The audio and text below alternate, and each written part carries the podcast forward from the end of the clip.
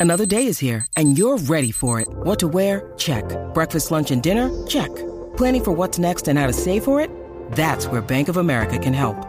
For your financial to-dos, Bank of America has experts ready to help get you closer to your goals. Get started at one of our local financial centers or 24-7 in our mobile banking app. Find a location near you at bankofamerica.com slash talk to us. What would you like the power to do? Mobile banking requires downloading the app and is only available for select devices. Message and data rates may apply. Bank of America and a member FDIC. Turn up the radio and sing along. It's time for another great song. This is the Great Song Podcast.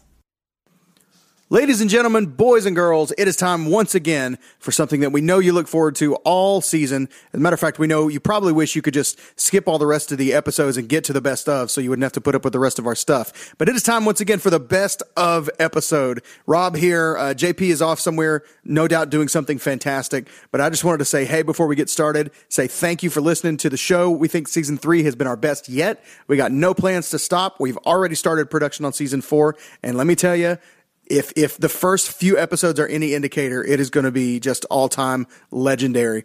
But uh, let's get you right into this episode. We've got almost two hours of the best of season three in store for you today. Uh, we hope it makes you laugh really, really, really hard, uh, and maybe uh, learn a thing or two in the process that uh, maybe you missed or forgot over the course of season three. So thanks again for listening. As always, keep in touch with us online. Hit us up at Twitter at Great Song Pod. Find us on Facebook at the group Great Songs and the Great People Who Love Them Greatly, or just facebook.com slash groups slash Great Song Pod. Um, and uh, keep the suggestions coming. We love to hear from you guys. Let us know what you think of the show, what you'd like to hear, and uh, and just send us funny stuff. We love to love to hear from you guys. Love to interact with you online. Thanks a bunch. As always, check out the archives at greatsongpodcast.com, and uh, we'll see you at season four.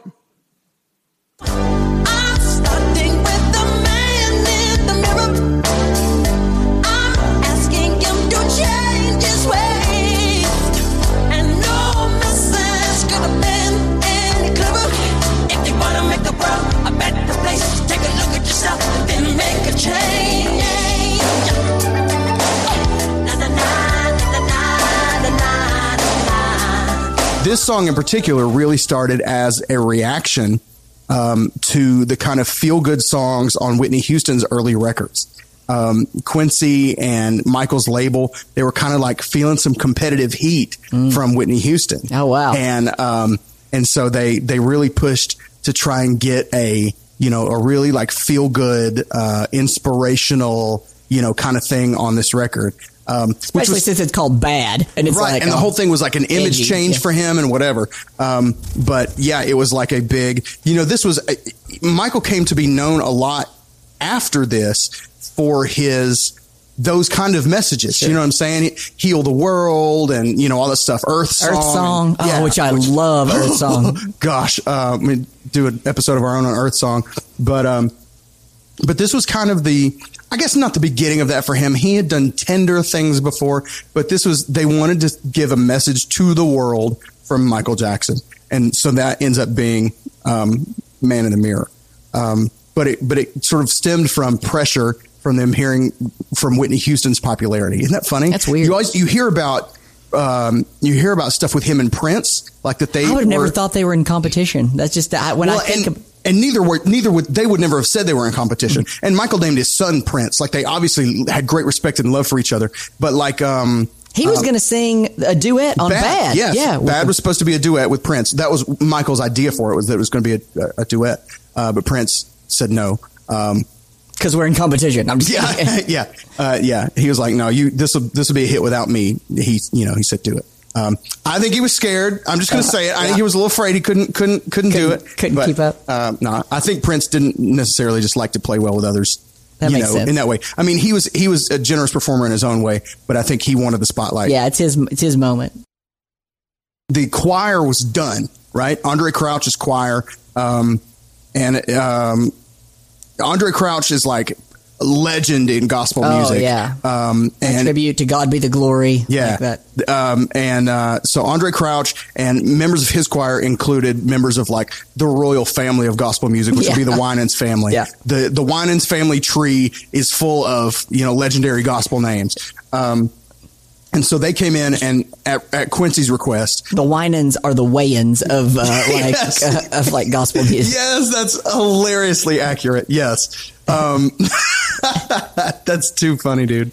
Um, so they came in and, and killed this, uh, you know, killed this choir part and they're done, right? They're getting in their cars, they're leaving. And Quincy and Andraé Crouch are listening back to the track and it gets to the end and, uh, Andraé Crouch goes, we should have had him do one more change at the end. And Quincy goes, crap, you're absolutely right. Get him back. And so they scramble, go get everybody back. They're leaving. This is before cell phones, you know what I'm saying? So like everybody's in their cars, like headed off the property. Leave them a And- voicemail on their answering machine when they get home. Exactly, yeah. So they scramble, get everybody back to, to record one word. Change. Change. That's awesome. And then Michael adds, make that change over the end. And, you know, it just, it just ties a bow on the whole That's thing. awesome. Gives some real, uh, real atmosphere to the, you know, to the ending. That's a great really story. cool. Don't tell me it's not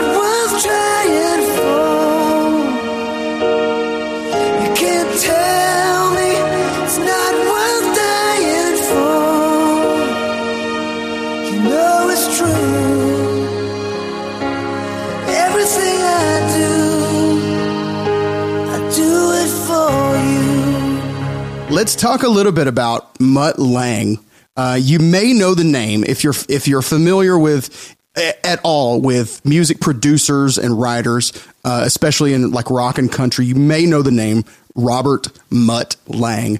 Um, Robert John Mutt Lange. Robert John, quote unquote, Mutt Lange. Uh, that'd be awesome if it was actually Robert, quote unquote, John Mutt, Mutt Lange, Yeah, yeah. like his real real name was Real Mutt. name is Mutt, but we call him John. He was just so ugly when he was born, you know. We just we just named him Mutt. Um, so uh, this is just a little bit. I, I was doing some research, but I got stuck on the first paragraph of his bio. Okay. uh, and I did not get any further than this because of the rabbit hole it took me down. Um, I'm going to start kind of the middle of the first first paragraph of his bio. It says, um, okay, he's worked with a ton of artists, including ACDC, Britney Spears, Def Leppard, Foreigner, Michael Bolton, The Cars, Bryan Adams, Huey Lewis, and the News, etc., etc., etc. Like, guy's done it all. Okay, worked with everybody. Uh, but what he's most famous for, probably, uh, or at least most the gotten the most notoriety for. He also wrote and produced songs with his then wife, Canadian singer Shania Twain. Her 1997 album Come On Over, which he produced, is the get this. I can't believe this is true, but if the internet is to be believed, which is the best-selling country music album of all time, the best-selling studio album by any female act, and the best-selling album of the 1990s, and the ninth best-selling album in the United States. Period. Wow. Holy cow. Let me read that again. Shania Twain's 1997 album Come On Over, which was pr- produced and co-written by Mutt Lange, is the best-selling country music of all time. Period. Garth, George Strait, Johnny Cash, Shania Twain. Doug Stone. The best-selling studio album by any female act: Lady Gaga, Madonna, Beyonce, Doug Whitney Stone. Houston. No, for real. That's huge. the best-selling album of the '90s. Period. Never mind. You know what I'm saying? Like. Period. Doug, Stone, and the and the ninth best-selling of all time in the United That's States. amazing. That, friends, is Man, insane. I feel like a. I mean, That's crazy. So, so on the way on the way up here to record, uh, I thought, okay, that deserves a listen. Sure. that information alone deserves at least a browse through this album. I was not a Shania Twain fan. So if you call Rob right now from this moment is going to be his ringback. exactly. tone. Yes, I think. Um, what was the song? Was it from this moment? Might have been the like theme of like my high school homecoming dance or something. I think. Um, but okay, so here's what I noticed about this album. First, it's got some major hits. It was also here's here's what I'm here's what I'm discovering. If you want to be an all time legendary artist, what you need are two consecutive huge albums. Okay, one that is the album that blows you up, mm-hmm. right? And is the album that that um, um, Put you on the chart that puts you on exactly, and that makes you a big artist. And then the follow up Has to blow it out of the water. Massive, right? And if it's actually good enough to sell some albums, then you're a legend. you go uh, bad thriller, thriller bad. Exactly. Yes. So, thriller, thriller bad. and you're done. And you're set. Right. You, anything. Anything I mean, else you set do. the bar kind of high on that. yeah, yeah, yeah. You're going to go, but, that's the concept. Yes. yeah. If all you got to do Just make thriller and bad, and you're set. That's right. All you got to do is make the number one or two selling album of all time, and then Follow and it then up follow it with up with bad. a top- yeah. yeah. Um, so, but here's okay. So she's got man, I feel like a woman. Um, she had come on over, which apparently was big, but I didn't know. Um, and uh, she had you're still the one. Uh, that don't impress me much. Okay. And so those are were all big songs for her, right? But here's what I really noticed about this album is the number of exclamation points in song titles. Okay. Okay. There are, let's see, 16 tracks on that album. And there are one, two, three, four, five, six Oh my goodness. six exclamation points. What would- man, I feel like a woman. Man, exclamation Yeah. point. I feel like a woman, exclamation Okay, point. Um, That don't impress me much. Does that one have? nope. Uh, if you want to touch her, ask, exclamation point. Um, rock this country, exclamation point. Whatever you do, exclamation point, don't, exclamation point. Like, and that's the other thing I noticed about it was that they like writing a lot of those, man, I feel like a woman. Whatever you do, don't. Uh, that kind of stuff. Point, like those. counterpoint. Yes, exactly. Um, anyway, but that, that album is the top selling female album. Everything I do, I do it for you, not me. exactly. Yes. Everything I everything I don't do, I don't not do it for you. Um, is that right? Anyway. So that's a little bit about Mutt Lange. I literally did not get past that in, to, to learn more about him because I was so dumbfounded by that half paragraph. By any fact about Shania Twain. Yeah. That kind of took us down that. It just it, it did impress me much. It did. It really did. Congrats to Mutt. Congrats to Shania. Enjoy your pile of money that you sleep on every night. Goodness gracious. Jeez Louise. Oh, well,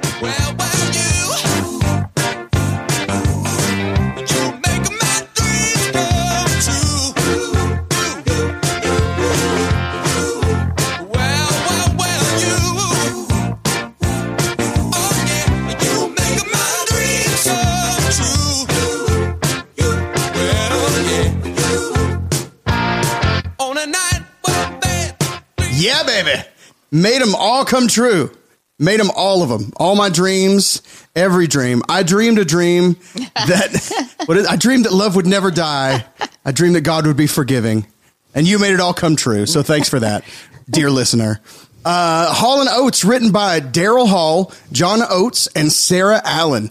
Fourth single from the 1980 album Voices. Uh, the single was actually released in May of 1981, and it peaked at number five on the Billboard Hot 100. If I had to guess, I would have told you this was a number one, but it wasn't. They have was uh, not. they have several, and I'm going to quiz you on them here in a minute. Oh, But, I uh, cheated and I looked them up. Oh well. well. I was Oh, going to well. ask you the same thing. Can you name the six? But Well, now I guess we know. All right. Okay, wait. You listening? You go. Ready? Name the six. Nope. Yeah, yeah. uh, yeah, yeah. Good one. I didn't think you'd get that one. Man, that's the toughie. Yeah. All right. Okay, good job. Good job. Great job. John Oates had a good quote on this. He said, Daryl had this great piano groove that you hear when you hear the record. It's really the heart and soul of that record. It had this positive, upbeat type of feel to it. It was a very simple idea saying that you make my dreams come true. We were kind of laughing, saying that this was too simple to be anything. When we wrote the words, we were really concentrating on writing some interesting uh, words because the chorus was so simple. It's just you, ooh, ooh, you make my dreams, you know. Um, and so he said, we thought the verses needed to have some meat and potatoes to support the simplicity of that chorus. And I remember our manager at the time when we played the song for him, he was making a joke about the words in the verses. He was like, you guys are trying to sound like poets. Uh, he was laughing at us because he didn't get it. After all these years, though, that's probably the song that gets the most play out of anything we've ever done. Um, so sometimes it just clicks, you know, the, the groove is good. What was it? Never let the, never let the lyric get in the way, of the groove, yeah. right? Um, in this case, you end up with both. You end up with a really solid lyric that you probably, I bet most people the the the vocal in the mix is a little bit buried in spots. So you may not even know the words. You might just kind of mull. What I want, Yeah. not miss, not but I was never. It's like, exactly. huh? The the melody carries it. Yeah. Like the melody is so strong that you don't you don't even necessarily need the lyrics. You don't even care I what he wants. I couldn't tell you. What, I couldn't have told you half of the lyrics before I sat down and read them in researching. You know, it's all about the gotta feel the flame. You know, it's like yeah, okay, oh yeah, you know, all that stuff in there. It's just good. It's just so good. Let me see. I found a clip of them playing uh, "You Make My Dreams. Let me see if it's the one I've seen. If it's the.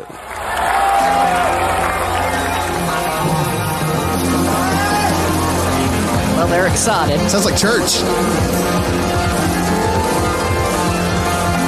Boy, his hair.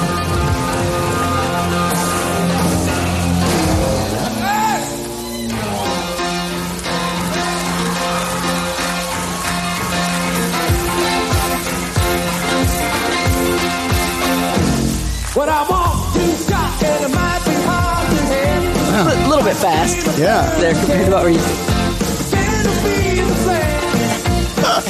yeah, but I got some sauce. Okay, so I got to admit, I've never watched them play live.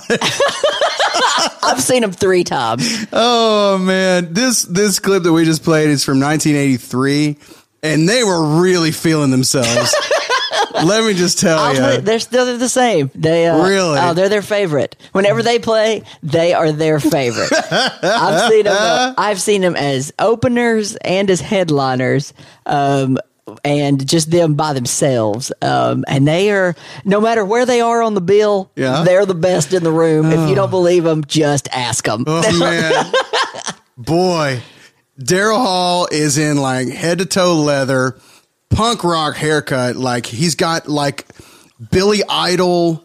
If if Billy Idol had longer hair and more hairspray, uh, like Billy Idol meets Flock of Seagulls is how I would describe his hair there.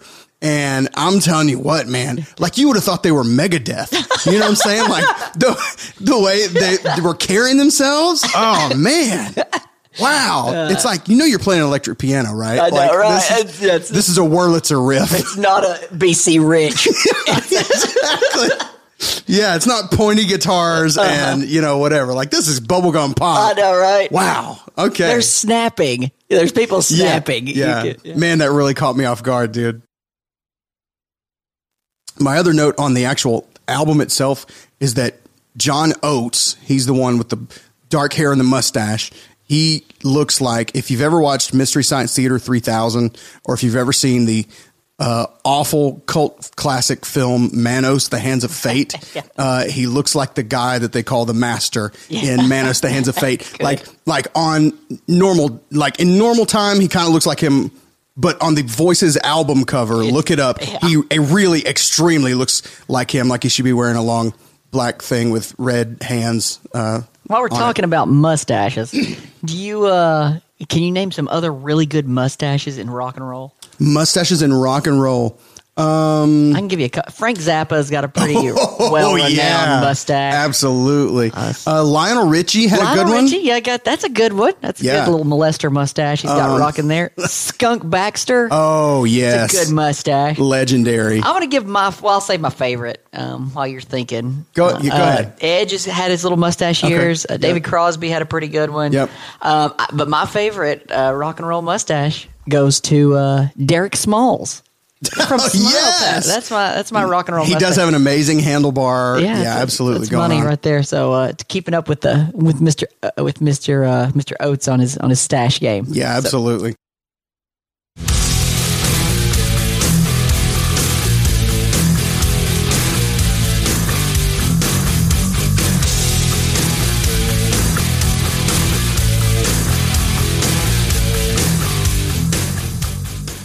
Uh, 92 pyrotechnic accident, sec- right. second and third degree burns. Yeah. So the thing that I think that makes him so metal is that he was back. If y'all haven't looked it up, look up him, you know, with his little pyrotechnic thing. You can see him catching on fire. He, uh, 17 days later, he was back, like, Wow. doing stuff with him. Man, Yeah. So, it's pretty metal. Vogue, that is pretty metal. Take that Bono and your bike wreck. right. But anyway, I want to talk about the video because the old man in the video is creepy as heck, right? I mean, they could not have made a better choice for a creepy Sandman character, and he's just super old and wrinkly, and he's got a, his face is contorted, and his body's all frail looking, and just and he's shirtless, which makes it worse. just weird Or better. or better. Yeah, better for their purposes. Uh, but the old man in the video is credited on IMDb and other places. Any any place that you see that I've seen, and I I, I looked into this for way too long. On the old man. Yes, on the old man. Because he's credited on IMDb and other places as being actor R.G. Armstrong Jr., uh, best known to me as the guy who played Pruneface in the Dick Tracy movie. Oh, yeah. the Warren Beatty Dick Tracy movie. Yeah, man, I love that movie. Okay, so the guy who played Pruneface is R.G. Armstrong. Um, and he now the character Featuring Madonna in that yeah, that's movie. right. Yeah, featuring Mad- Al Pacino, Al Pacino, James Caan, so and, good. like, there were tons of people. I in wanna watch that. Yeah, it's a good so one. So good. I, I love that. Anyway, um, And the kid, But- is the kid from Hook in that too? Is, yeah, kid? is it the same kid from I Hook? so. I don't know. Anyway, it's good. yeah. Um, but I learned a very important line from that kid actually uh, through the whole movie. He's going, "When do we eat?" And uh, I, I blame him for my weight problem. Anyway, um, but i- anyway, so he's credited as being R.J. Armstrong, but I'm telling you, it's not him. It's not. Oh. it's not him. I looked for literal hours. It's not him. You can't convince me that it's him because he never looked as old as that guy. Never. N- not even in the prune face makeup in Dick Tracy did he look as old as that guy. He was in Predator four years prior to this video coming out. Okay. Okay. Four years. He was in Predator. Go watch Predator and tell me that's the same guy from the Metallica video. No way. A prize to the listener who finds conclusive evidence of who the old man in the video actually is. I'm done prize of digging. unspeakable a value. prize of unspeakable value. I'll send it to you myself. I'm done digging. If that guy is RG Armstrong, then I'll become a flat Earth anti-vaxxer, whatever you want me to be, whatever you know, whatever like anti-establishment thing you want me to become, I'll become. He'll bring back Napster. He's leaving, leaving. On that midnight train to Georgia. Said he's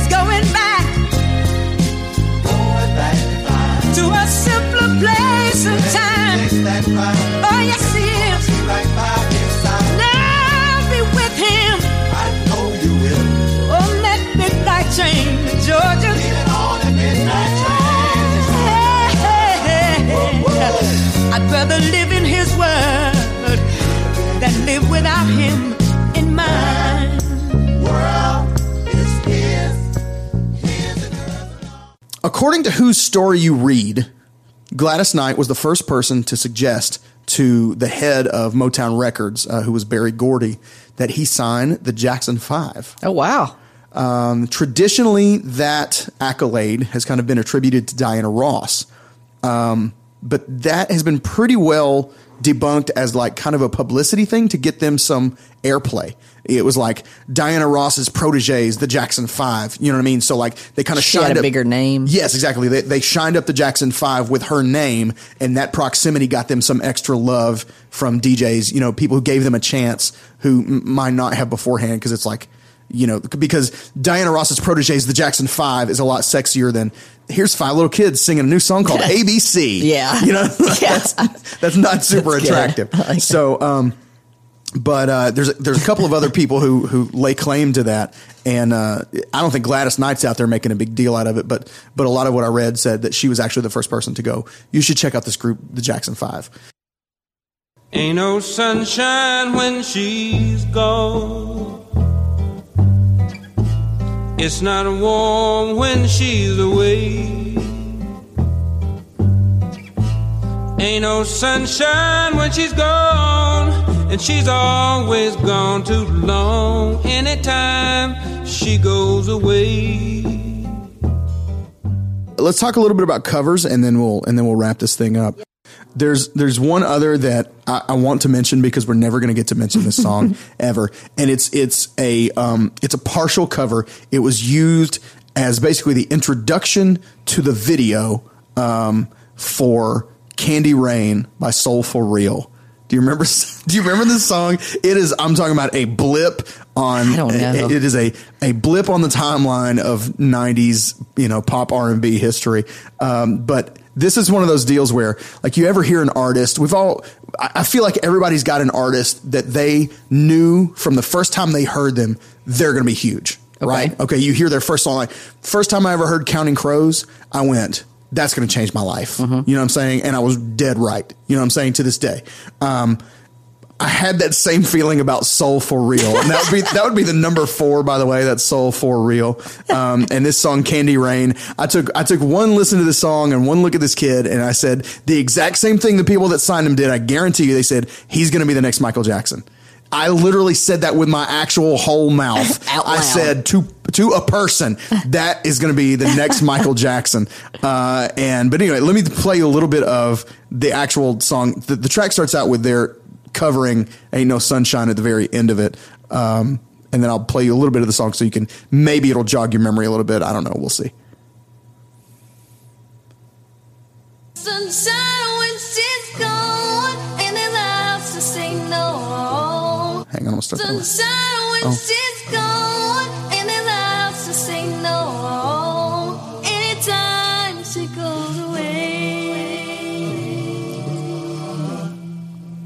So we're in like the Boyz II Men era here. You know what I'm saying? So they get into it, but then here comes the actual song.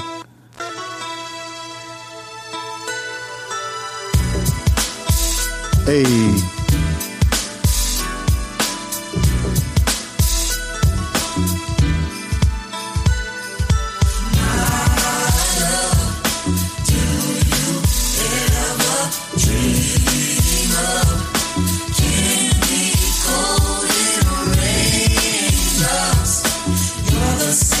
You remember this? I don't think so. Oh man, sorry. that's too bad. You're missing out, dude.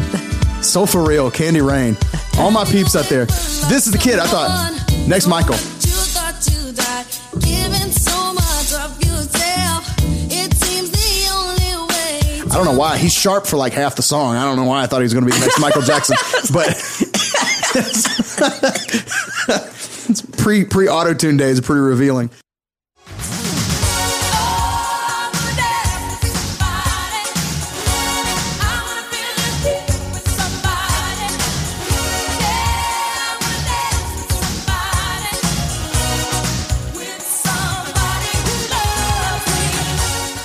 This song is number 264 on a chart that I've never heard of before. Okay. Uh, but I definitely want to know more about the Billboard all time Hot 100 chart. Okay. Launched in 2018 to commemorate the 60th anniversary of the Billboard Hot 100, which is the standard for charts in the U.S. If you want a song, if you, if you want to uh, gauge the the hit, you know, popularity of a song, you go to the Billboard charts, right? That's Sure. that's the standard. And the Billboard Hot 100 is the all encompassing. It's every genre, everything that's out goes into the Billboard Hot 100. Um, so, uh, so they launched this in 2018 to commemorate the 60th anniversary of the Billboard Hot 100. Uh, its qualifications seem a bit nebulous, um, but it's labeled as quote the 600 most massive smashes over the charts six decades. Um, so apparently, it's just the biggest songs of all time according to Billboard.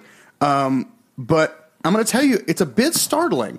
It's a bit startling because I don't understand it. Like how they rate it? There's some, it feels like it's inconsistent to me. So wh- why don't I, I'm just going to do? This is going to be. We're. I'm going to start looking to this chart as we're. You know, we we talk a lot about the Rolling Stone. Yeah, we always top use Rolling Stone. 500 and you know whatever. But Billboard is is a. I mean that sh- that's reasonable. They're a powerhouse as Mm-hmm. far as this is who you go to. But a hit, I'm going to hit you with the top 20. Okay? Okay.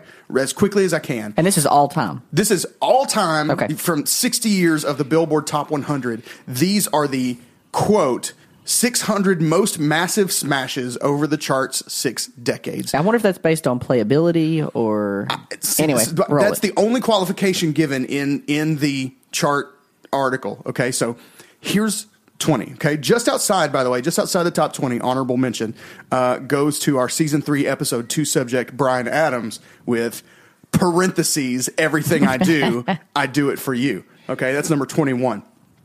Then the top 20 continues with number 20, Foolish Games slash You Were Meant for Me by Jewel. Number 19, Tonight's the Night by Rod Stewart.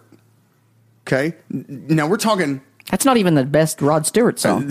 Okay, you're Okay. gonna. There's some serious inconsistencies here, uh, or things that just don't make sense. I need some explanation. So if you work for Billboard and you're listening, please tweet at us and let us know what's going on.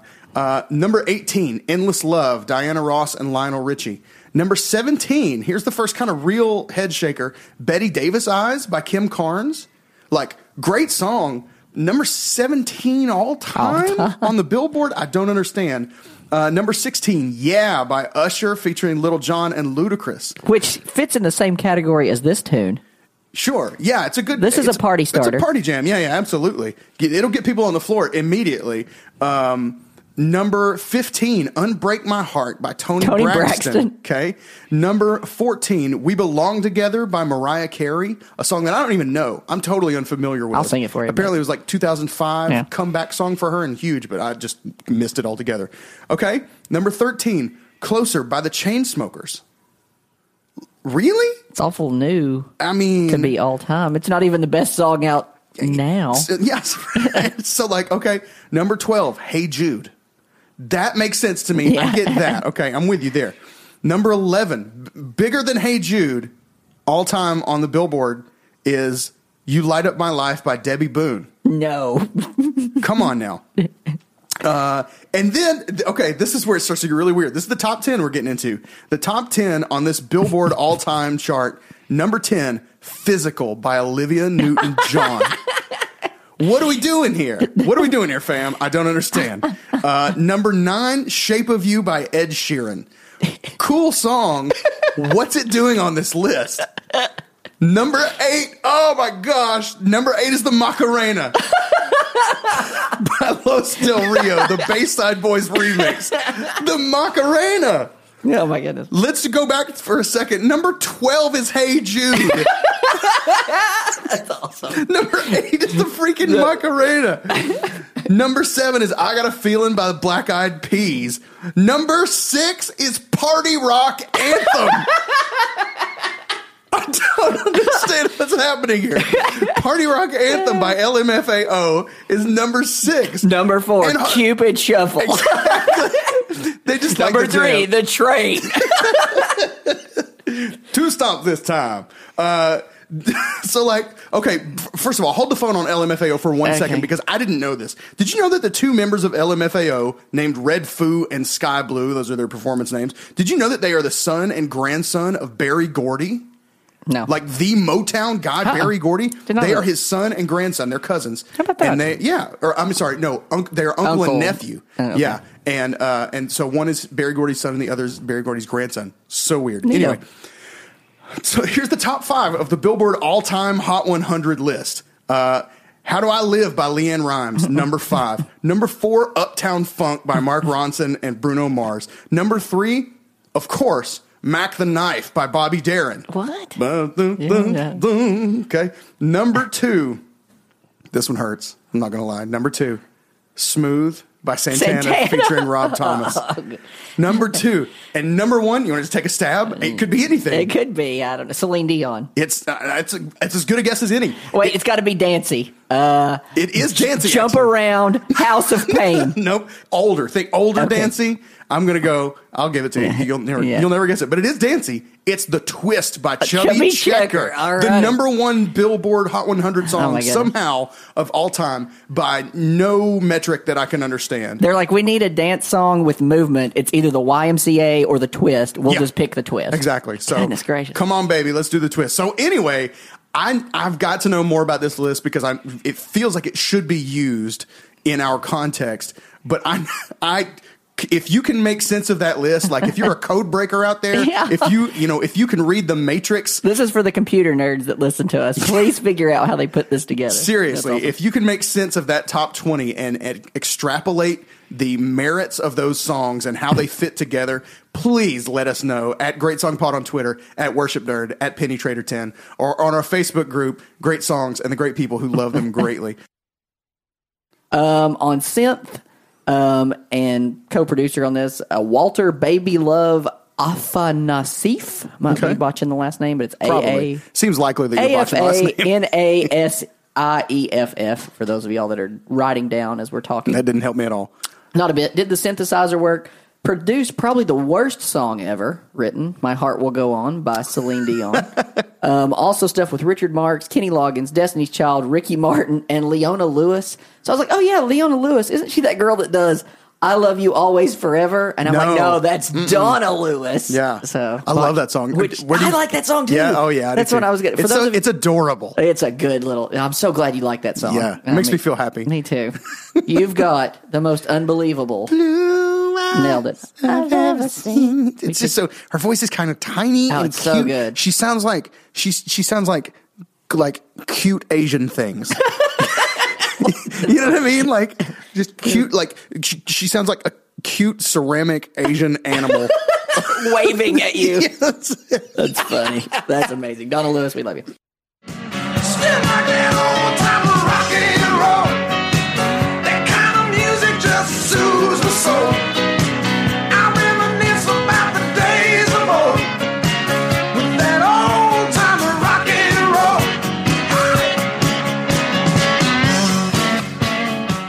Uh, the lead guitar player on this was not a Muscle Shoals rhythm section player. It was Forrest McDonald, a young man just passing through who happened to stop in the studio that day. Um, David Hood tells the story. He says he happened to come in the parking lot in his mother and daddy's car with them, and Jimmy was out on the back porch. Uh, he says, I believe his first name was Howie, but he probably goes by another name. But anyway, he came into the parking lot one afternoon, and Jimmy Johnson, guitarist, was out on the back porch, and he says, Well, I'm a guitar player, and I'm wanting to learn how to play on recording sessions, and I think I'm good. Um, Jimmy says, Well, you got your guitar with you. He says, Yeah. Jimmy says, Well, come on in. They put him on the track. His mother and daddy never even got out of the car. Oh my goodness. They sat in the car in the parking lot with the AC running, and they put him on the track playing guitar, and it's on the record. It stayed on there. It was a good enough part that they kept it on there. Holy cow, that's a great story. Right? So I'm like, this is amazing. I got to find this out. This was from a, you know, one website. So I had to I try to verify it because I was like, that can't be true. That's got, that's, you know what I'm saying? That's too fantastic to be actually true. Uh, so going, going down, I found Forrest McDonald's website. He's still out there playing. He's, I would say based on his website and, and you know just the kind of the looks of his current career he's flying very much under the radar okay uh, i'll say that but as he tells it uh, he was visiting his father in alabama and suggested they drive to muscle shoals to see what's going on. Uh, so they made their way to the studio. He said when i walked in and met jimmy johnson he asked me if i had my guitar with me.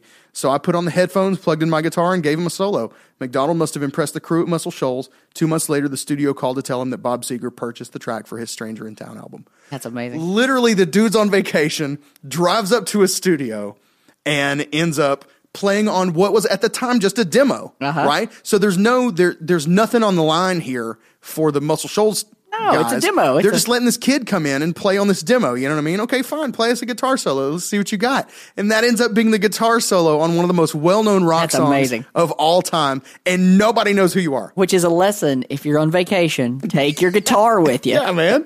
I mean, Because if not, you're going to have to borrow somebody's whose action's weird and you're Yeah. like, oh, this just doesn't feel like me. won't feel like home. so No. if you ever go anywhere, just bring your guitar. Yeah, isn't that crazy? awesome. Forrest Howie McDonald. Good job, Howie. How about that? Risky Business. I've never seen the movie, but it's but it's a great reminder that Tom Cruise used to have jacked up teeth. you know what I'm saying? Go back and watch Risky Business. Watch Days of Thunder. Tom Cruise has some whack teeth.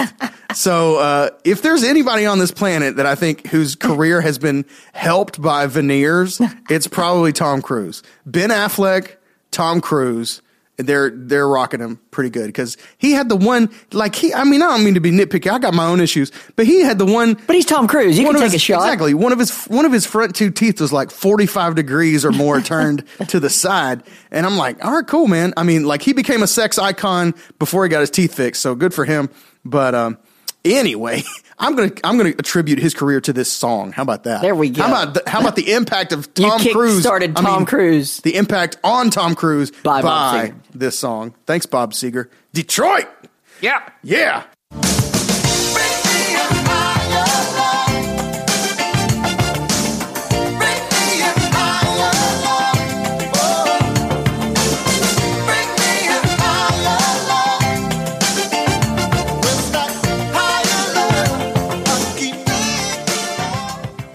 Uh, on backing vocals, Chaka Khan, Heck yeah. Yvette Mary Stevens, Heck shaka yeah. Queen of Funk. Shaka boom. There we go. First to have ever a crossover hit in '84 with "I Feel for You" with rapper Melle Mel of Grandmaster Flash and the Furious Five. that? First one ever. Yeah. she did the original "I'm Every Woman" that y'all would know from the Bodyguard soundtrack. that Whitney Houston did. Absolutely. Um, "Tell Me Something Good." Yep. That's her her her hit. But for me, the Chaka Khan highlight is in this song. Okay. The Chaka Khan highlight for me personally, I realize this is this is picking out a tiny, tiny sample of an illustrious career. She's won ten Grammy awards. Like she's a legend. She's Chaka Khan. But my favorite Chaka Khan moment is actually in this song. Well, let's hear what you're talking about. Right here.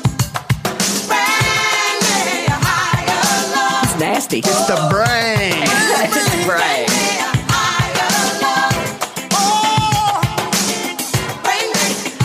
It's that brang me. That second one, man. That's my favorite. Like, she really brang it. You know what I'm saying? Like, brang me. Uh, come on. I That's will. Uh, if you say it like that, I'll bring it to you. That's it doesn't good. really matter what comes after that. If you say brang me, whatever it follows, I will bring it to you. No matter what it is. And then Steve gave it his best with "Whoop." Yep. this is uh this is young, and I do mean young, Nick Jonas on his album Nicholas Jonas. Think about it, Hey, there must be higher love Sounds like handsome. down in the Yeah, well, heart or here's the hidden cover. in the stars above. Without That's it, enough of that. Okay. You good? Life is I'm- I'm wasted happy on that yeah, that's like seriously. He's got to be eight. Is he the Jonas that married the girl from Quantico? I have no idea. I don't know. I can't. I don't know who the Jonases are. I can't tell them apart. either. I think there's maybe a William. I don't know. A There's Patrick. a Joe because I think that's a terrible name. Joe Jonas. Joe Jonas. My name is Joe Jonas. The the the this is this is old enough where he's like eight. He's like just kind of chilling up against a thing, like leaning up against a thing with some cool kicks on, and the the font is.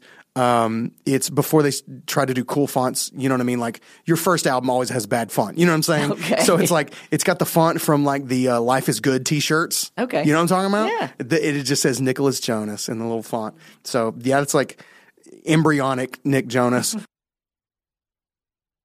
Uh, then Steve Winwood went back and did one more album with Traffic. Then his solo career kicked in. Uh, in '82 is actually when he get kicked with uh, 82, okay. with uh, Valerie. That was his first big hit, which I, me and Rob were talking about it before.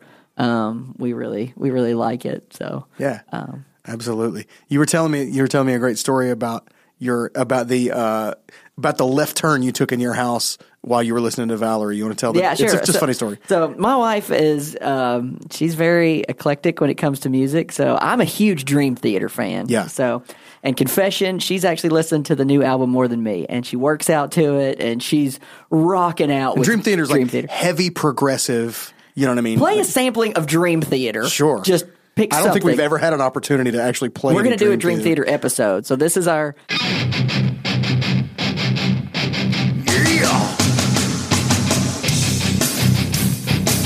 So that's that's what's going on, right? This song is amazing. It's got all these cool. The Time guitar changes. riff keeps going, and the time signature changes around this guitar riff, which doesn't change. It's so cool. Anyway, it deserves its own moment. But so that's what's So happening in we're your rocking house. out in our house, and then we have one of those Hey Googles, or I think they're called iHomes or whatnot. so I'm like, You don't even know. You're so untech. yeah, I'm so. Uh, on you my think flip it's phone. called a Hey Google? like, thanks, Granddad. Like, hey Google, play Valerie by Steve Winwood, and this happens. Yeah. And you know we got our. I feel like I got my sweatbands on, Yeah. Oh yeah.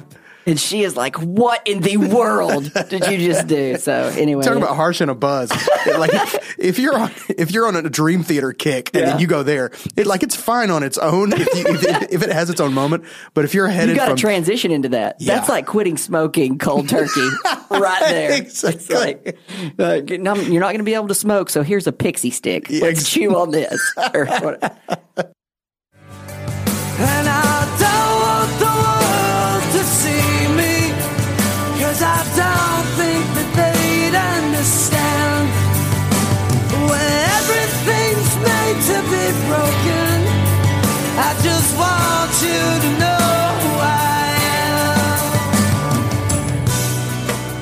Full disclosure, you can say now, Rob, if you want. Okay, so Rob- here's what happened. Rob prepped the different song. We're literally about to hit record, and and I'm like, all right, I'm just testing the song to play it, and I start playing "Name" by the Goo Goo Dolls, and JP goes, "Aren't we doing Iris?" and I go, I, cra- I don't know. I thought, uh, uh, I mean, He's like, so- they all suck to me. Yeah, I was like, I, that's fine with me. I can, we can do any Goo Goo Doll song you want to name. I'll do it. I'll, I can't stand them, but um, so I had done my prep work on on name, in which I discovered that Johnny Rzeznik often does these. We'll call them unique. You could call them creative if you want. Tunings? Come on, man. Tunings. Uh, I call them. They're so weird.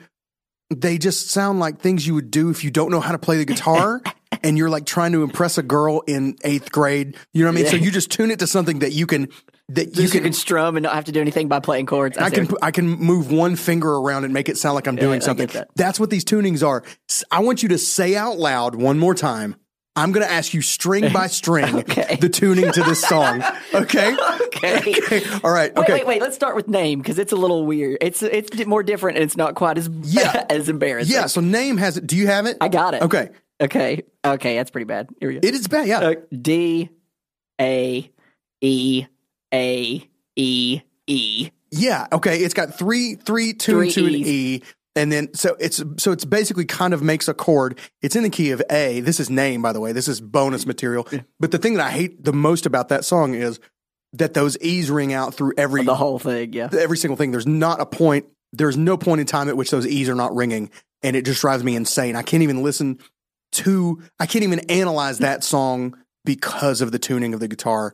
It drives me insane. If you don't like the E note, then you'll hate the D note Oh, in Iris. My because word. as we mentioned, it goes B D. Hold on, no, no, no, no, no. no. I, I really want, I really want the listeners to take this in. Okay, Uh. all right. So the sixth string, the low string, is tuned to what? B Okay, the fifth string is tuned to what? D Fourth string, D third string, D second string, D first string. D. Wow.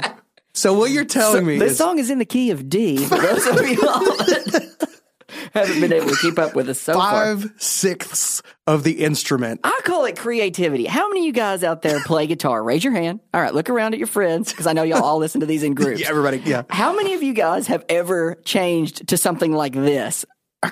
God, that is creativity. And made a hit out of it. Now well listen. done, John Rzeznik. Point JP. Yes. If if the end justifies the means, Right. then point given and credit awarded. But like, I mean, I can get with drop D. I can get with you know Uh-huh. Dad open G, dad gad. Give me you know give me alternate tunings. I cannot I don't go know with what to call this. B D D D. Make sure you tune this to brrr. Here's here's my I think a fundamental problem with the Goo Goo Dolls writing for me is it's sad. it just bums me out, It's man. depressing. It's downer music. I think part of it is his lyrics. Part of it is his delivery. His vocal tone. There's I just a that. general, you know, some people just sort of have a general aura of sadness. Uh-huh. I just get that from Johnny Rezesnik, and it makes me sazad. You know what I'm saying? Like, it makes me want to sizzlit my resists. uh, like, I don't know. It's just, I'm just like, man, be happy for a second, you know? So that's the band uh, of the Goo Goo Dolls. Man, you forgot the part of uh, Johnny Rzeznik's biography where he got abducted by an alien, and it's a true story.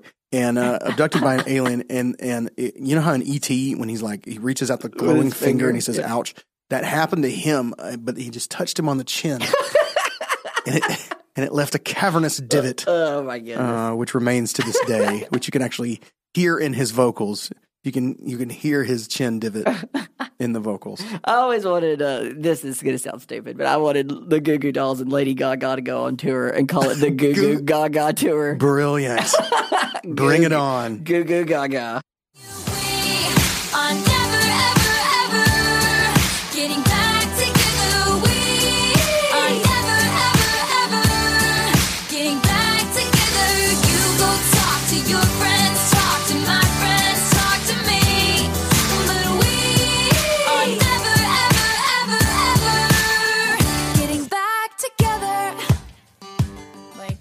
I am not, by any stretch of the imagination, a Taylor Swift fan. I don't own any of her music. Um, I I don't like any of her other songs that I can think of. Okay. Uh, m- most of them, most of the time when I hear Ta- Ta- Taylor Swift, I, I turn it off immediately. Um, but this song, I, it just stuck with me. I love it. Uh, it's so cute. So here's the difference between this week and last week. Okay.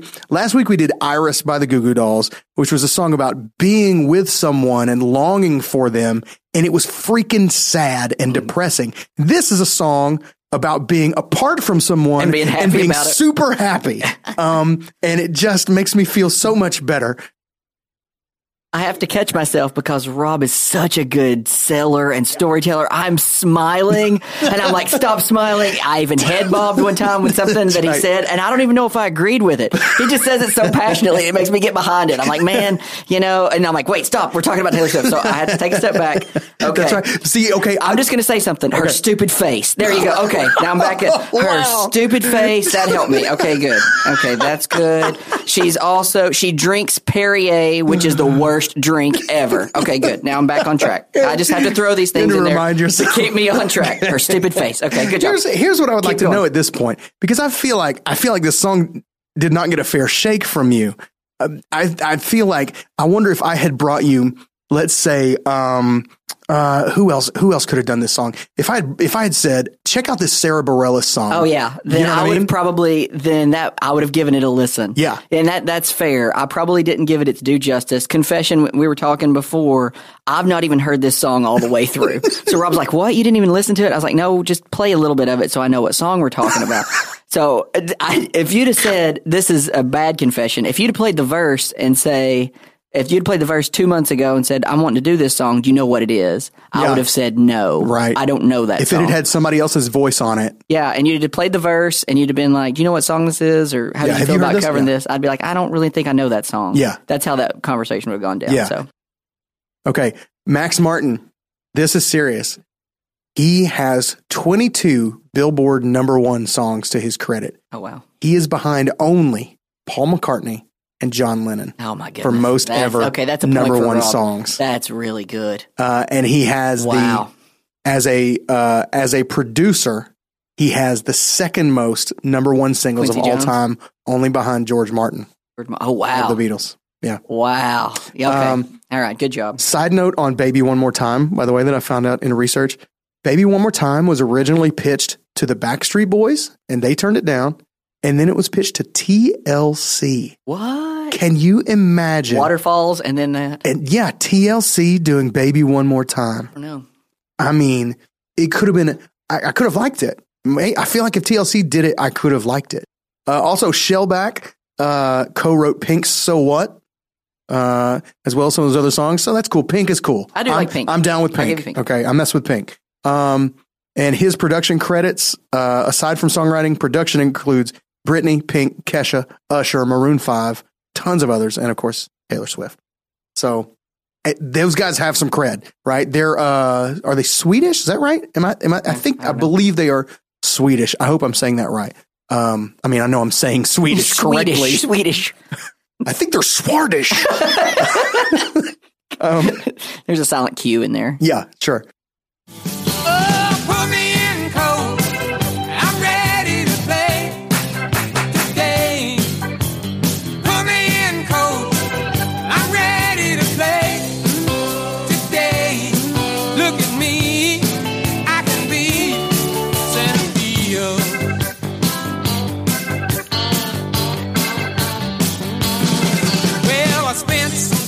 All right, let's dig into Here we go. Here's we the just pack. we each just opened a pack of 1989 Topps Major League Baseball cards. Uh, is Topps your preferred brand? If you had to just I think they're the most common. They're, the most- obviously, they're So kind of the only one that sur- survived. Like there was this Sure. big bubble that burst in the '90s of cards, comics, everything, and Topps is the only one that's still kind around. of like If I go, I, I prefer the older type of card. Like I like Donruss, I like Topps. I don't like the really flashy hologram. Yeah, yeah, Just give me that. So I'll, your pack is definitely going to dominate mine because I just opened the worst pack of baseball cards in history.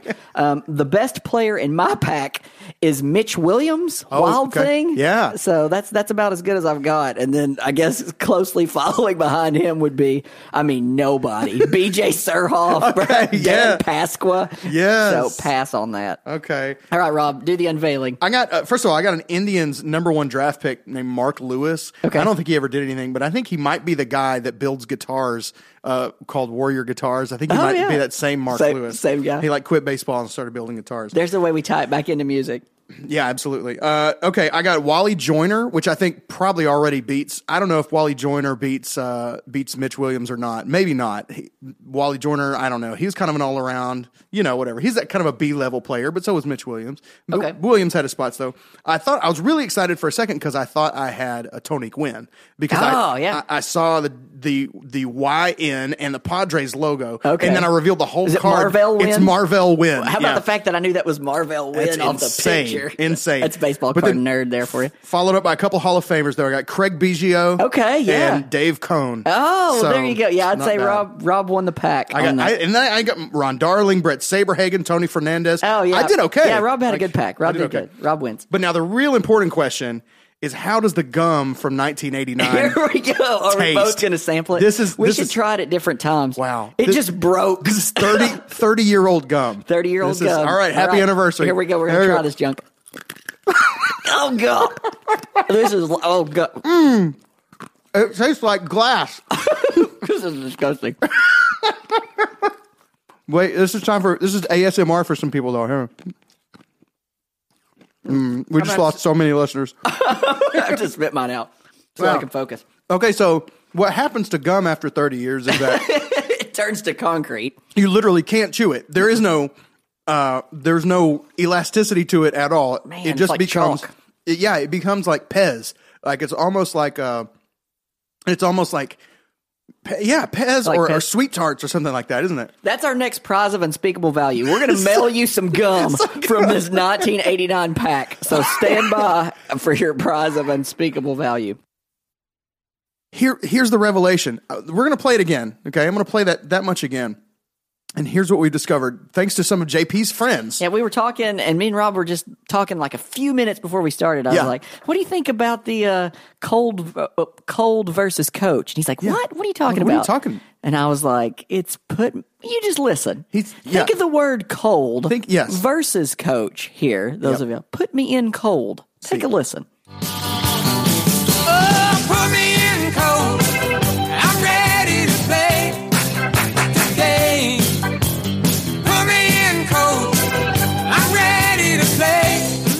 So those of y'all that aren't baseball fans, or even some of you that maybe are, be like, cold, what does that mean? Well, when you don't warm up Yeah. um, and you're thrown into the game, they call it putting you in cold. Yeah. Um, it's an expression like you're thrown into the, you know, you're thrown into it where you haven't had a chance to warm up. And it's like, give me the nod, coach or manager. Just put me in cold. I'm ready to play. You can throw Yeah. me in whenever. And those of y'all like myself that have sung this song for years at the top of your lungs, put me in coach. I literally I'm confused. I literally said, I, I said, JP, your friends are idiots. He's like, no. You have the stupidest friends. No. And then I said, What are their names? And he gave me their names, and I named him by name, and I said, He's an idiot. She's an idiot. And then I said, Write them down. And I tore the piece of paper in half, threw it on the ground, lit it on fire, and stomped it out right. as I screamed, Idiots, one and all. and you know what? with an open mind. They're right. Yeah. It's put me in cold. I can't believe it. I had to watch him sing it. Mm-hmm. Okay. If you go and watch him sing it in a live performance, it's put me in cold. I cannot. I'm so shook over this. And this happened. This disrupted my whole life right Like before we started seven recording. minutes before we started. It's put me in cold. I'm ready to play. I, I purposely didn't look up, like, I don't want to, but Rob researched it more It's- than I did. I yeah, just threw it out. I was like, nah, they're wrong. I found an article right. online making the argument that lyrically and thematically it makes makes more sense, which is true. Yeah. It does. Uh, I mean, put me in coach would have been fine. Sure. It- but but it makes it. In other words, it didn't not make sense before, but it makes even more sense for it to be put me in cold. I'm riding the bench. Especially about a baseball. I'm ready to go in. Yeah, Yeah. I love the connection that you made about manager versus coach. That's great. Um, and And so you listen to it and you be the judge, but I am convinced that this song I've known my whole life, I've been singing the hook wrong. It's put me in cold. I'm ready to play. Listen, I, don't know. I don't really know what to do with that information. Uh, so I guess we just got to move on. And if if you listen and you still hear Coach, I want to know. Okay, find us on Twitter at Great Song Pod. T- get in the Facebook group and let us know. But I think this could be the great Garth debate of Season of whatever. But I think it's empirical. I think you can hear that it is actually not Coach, and you can see him sing it. Like this is something you can scientifically go. It's cold. It's not Coach. But then again, you know, even the way he says "Tell me, Cobb," maybe he just mumbles Tell me, Ma- Cobb. as a swamp rocker. Maybe Yeah. he just doesn't enunciate. That's well. right. And so I, I'm going to do some research now that we've discussed it online and come up with my own and form my own opinion. Yeah. Um, whereas I was dead set coach the whole way. Yeah. Um, I, I will do. I will give it the song its due justice. I've been And, converted. Uh, uh, there we go. Uh, unless he's talking like the assistant, the the Louisiana assistant coach from uh, uh, the Water Boy. Okay. You know what I mean? I don't know, put me in, hold on. that dude, Yeah. or Boomhauer, from Boomhauer, King of the Hill. it, I said more like, yeah. Um, so man, that's crazy. That like shook my whole world on this song right before we recorded. I don't even know what to do about it. Let's go best center fielders of all time. This one, I don't know if we'll be similar on. We had some differences on that one more than Yeah. I thought. Okay. All right, top top five of all time. You go first. Ken Griffey Jr. Okay, he is not on. Yes, he is. He's on my list. Okay. Yes, Griffey Jr. Okay. Uh, Willie Mays. Willie Mays, he was my Like, number one. Not that that Inarguable. over- yeah, like okay. he's probably the greatest center yeah, fielder absolutely. of all time. He's even in this wonderful song. Yeah. Um, and another one from this song, Joe DiMaggio. Joe DiMaggio's on my list. 13 seasons. Dude. Listen to 13 seasons, three MVPs, nine World Series rings, averaged 34 home runs per season before that was a thing. Sure. Like, you know what I mean? uh, he struck out a total of 369 times in his career. That's amazing. For reference, Giancarlo Stanton struck out 211 times last season, and that's not even the record. Yeah. Chris Davis from Baltimore holds three of the top 15 seasons with the most strikeouts, and those two total 408. Oh, my So, like, he's had two seasons in which combined he struck out more, than, Joe DiMaggio, did in his, whole entire career. That's Yeah. awesome. Uh, Ty Cobb, Ty Cobb also mentioned in the song in a way that is a little hard to understand. We He's- talked about, in yeah, the in the there. in the middle of the second verse. He says, "Say hey, hey, Willie, Willie. tell the cab." And then Joe DiMaggio, maybe uh, play. I can play, Play a that for a second, and sampling. yeah, you can tell if you can decipher this lyric. Uh, let us know what it is. We, I think it's. Well, we'll let you hear it, and then and then, yeah, you decide. So say,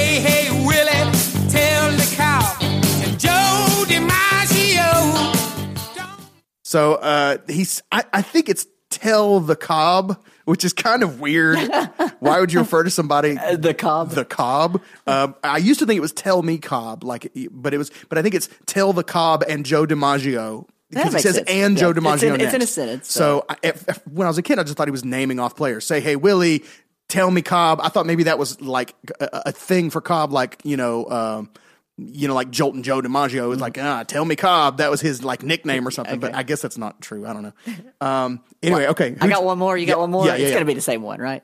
I, go for it. Mickey Mantle. No. Oh, No, Mantle didn't make my list. Okay. I took him off and I probably, whatever, but I went Andruw Jones. Okay, Andruw Jones, go. Atlanta Bravo. Braves. And here's my argument, okay? Yes, please. Beginning, and some people will tell you, some people argue that Mantle was better than Mays. So there's, I, Mm-hmm. people would say, I mean, you could say I'm crazy, right? This is one of those great debates to leave Mantle out of the top five. Yeah. Um, but here's beginning his sophomore season, which was 1998. Andruw Jones went on an extraordinary run of 10 straight gold gloves playing center field for Atlanta. During that span, he showcased extraordinary power at the plate, peaking with 51 home runs and 128 RBIs in 2005. He ended his 17 year career with 434 home runs, fourth among all center fielders. But Okay. His mm-hmm. defensive rating is by far the highest of any player to ever play the position. Good job. He's got Hall of Fame Give it some defense. all- yeah, like Hall of Fame offensive stats and defense. and be the, best, defensive, center fielder okay, ever. That's awesome. And I have an Andruw Jones story. Oh, do tell. So I was in center. Jacob Cagle, you can verify this. You know, he's sitting in center field behind Jones the whole game.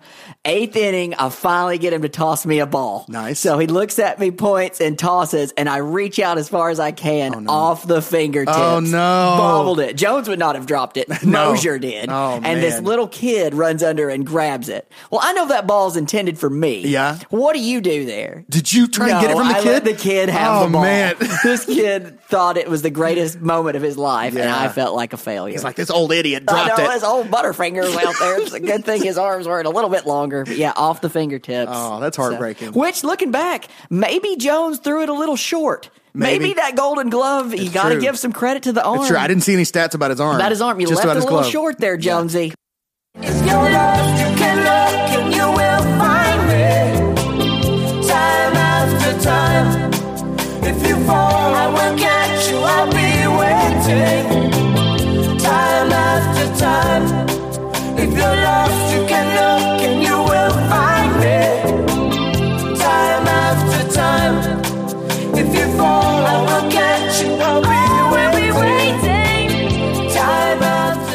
The best thing she's ever done in my book is the Pee Wee Herman theme song, credited to Ellen Shaw, actually, but that is her, um, Cyndi Lauper. Really? If you look credited- up the credited to someone by the name of Ellen Shaw, she used a, I guess, a pseudonym. Is that- pseudonym, is yeah. that right? Um, Yeah, yeah. But yeah, those of y'all that don't know the Pee Wee Herman theme song, you're wrong because here it comes. Listen to it.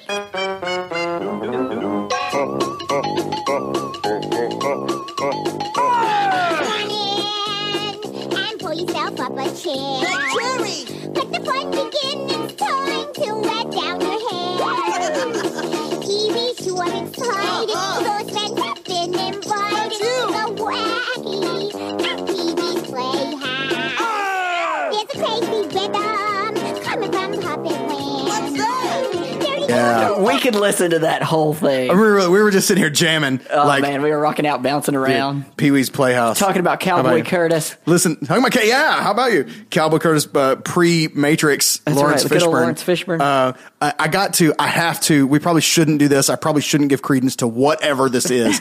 but my, the first place that I looked for it was on Apple Music. Uh, we found we ended up finding the, the theme song on YouTube. But if you search if you search Pee Wee's Playhouse on Apple Music. It comes up something by an artist named Hot Dad, Hot Dad, and it's a guy. I think he's got like taking a cowboy hat off is what his artist profile picture looks like. I do not recommend. I cannot. I cannot uh, sanction Hot Dad at all. But here's a little bit of just for kicks. This has nothing to do with this song. This is a little bit of Pee Wee's Playhouse by Hot Dad. Get a load of this. Oh, oh,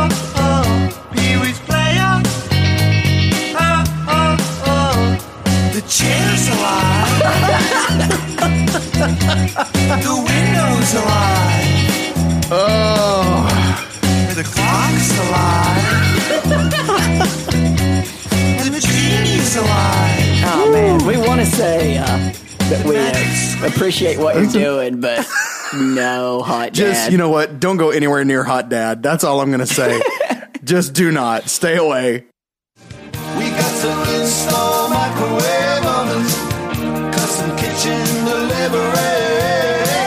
We got some movies, refrigerators. We got some movies, color TV. This is my favorite Mark, Mark Knopfler story. Mark Snip Snip story. this is my favorite story of this guy. Um, charity event in 2007. Did you hear about it? No. And- okay, they had this idea to auction off a guitar signed by him, Mm-hmm. Eric Clapton, Brian May, and Jimmy Page. Wow. It's the only one in existence that they've ever signed the same guitar together. Okay. And it went missing. Nobody knows where it's at. Oh no! Like to this day. To this day. I mean, how do you claim, oh, I have that guitar? Right. That means you either stole it or got it by some means. So somewhere out there, there is a guitar signed by Knopfler, Clapton, Brian May, and Jimmy Page, and there's only one. And some guy has it, but he can't tell anybody. That's like. th- That's probably the Mount Rushmore of UK guitarists. Uh, of UK guitarists, that's up right. there, Is there a UK guitarist that? I'm trying is- to think who would trump that list. Yeah, because if you were going to lose one from that list, let's be honest, it would probably be Mark Knopfler. Yes, that would- right. If you were gonna, if that was Mount Rushmore and you had to take one down, And no But- offense, because we know there's lots of Dire Straits fans Oh, that are listening no. to this song. I'm just saying it- you can't. Clapton, May, and Jimmy Page are, and that's because they're bands and presence have a little bit more presence than Yeah, Dire but I don't know who you would replace him Yeah. with. In, uh, in other words, if you're talking UK guitarist, it's not going to be Pete Townshend. It, you know what I'm saying? It's it, like I, I don't know. It, that's what I'm saying. It may that may be just top of my head the Mount Rushmore of UK rock guitarists. Mm-hmm. Yeah. So anyway, there's one out there for if you're listening on the podcast and you want to give us a prize of unspeakable value, Of literal unspeakable value. That's yeah, it's a little more than the uh, than the McKay's gift certificate. That's just a little bit more than the law will allow. All right, we're gonna meet the band of Dire Straits. so Dire of Straits. Dire of Straits, They're gonna meet the band Dire Straits. Got to start with Mark Nar- Mark Narfler. Mark Narfler. sounds like the it sounds like the like dollar store ripoff, you know? Like when you see like I'm always amazed when they sell sell CDs at like the dollar Yeah. store and it's like here's Mark Narpfler of Dire of Straits. you know what I mean? Yeah. Playing playing his hits. yeah, it's awesome. That's very good. I don't know if these guys are like wildly popular in Europe or Italy or whatever, but it, it's um they're they're they're singing the English lyrics, but it's like um I feel like maybe the the lead singer I feel like maybe he's Mark Narpfler. Okay, you'll understand what I mean. So this is this is Italian Dire Straits version of Money for Nothing from their album Live in Verona.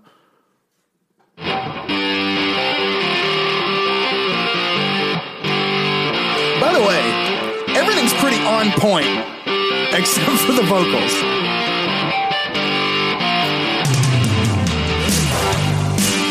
I mean, Drum comes to sound. that could be Dire Straits so far.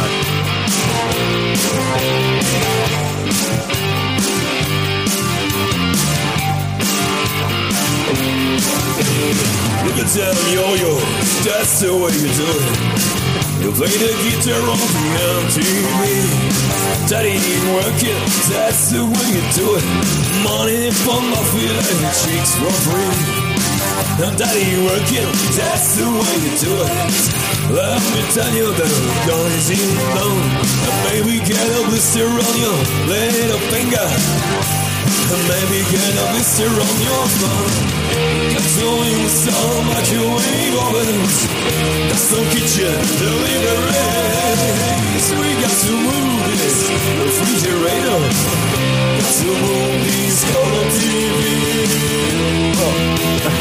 Okay, so I'm to play you another part because I'm to play you the guitar solo. But the, one of the things I love about it is he says, the, the pronunciation is just whack, right? Okay, fine. Maybe he's, I mean, literally, he's Italian and he's trying to sing English lyrics. But then he goes, custom kitchen delivery. like, I just love it. Uh, okay, I'm going to get us to the guitar solo because you're just going to, like, we're talking about one of the top 50 guitarists in the world. You're trying to imitate here. I'm gonna this, narc okay? my pants. And there is no guitar solo in this song, so they insert one so that he can do what he's about to do.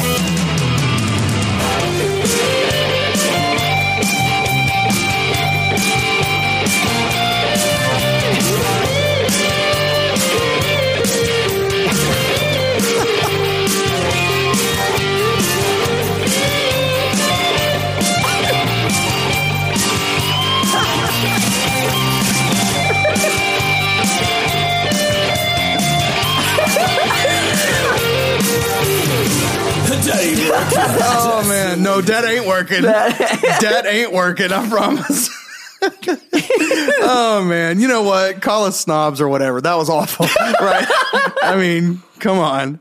Um, it's like if if you're gonna if you're gonna do obviously a well done tribute band, everything about them is on point except for their vocals, and you're gonna have a guy play a solo that isn't originally in a song and try and put it in the style of one of the greatest guitar players in the world. Maybe don't let your lead guitar player be a guy who's probably never played a lead before. you know what I mean? He's like, literally, I learned this scale on the bus. and here's my, you know, here's my three phrases that are bad that I'm just gonna anyway. And I'm gonna play it through a Zoom. Total, yes, total snobs. Yeah, bad tone, bad phrasing, bad everything. That was just that ain't working. That's why I'm easy. I'm easy like Sunday morning.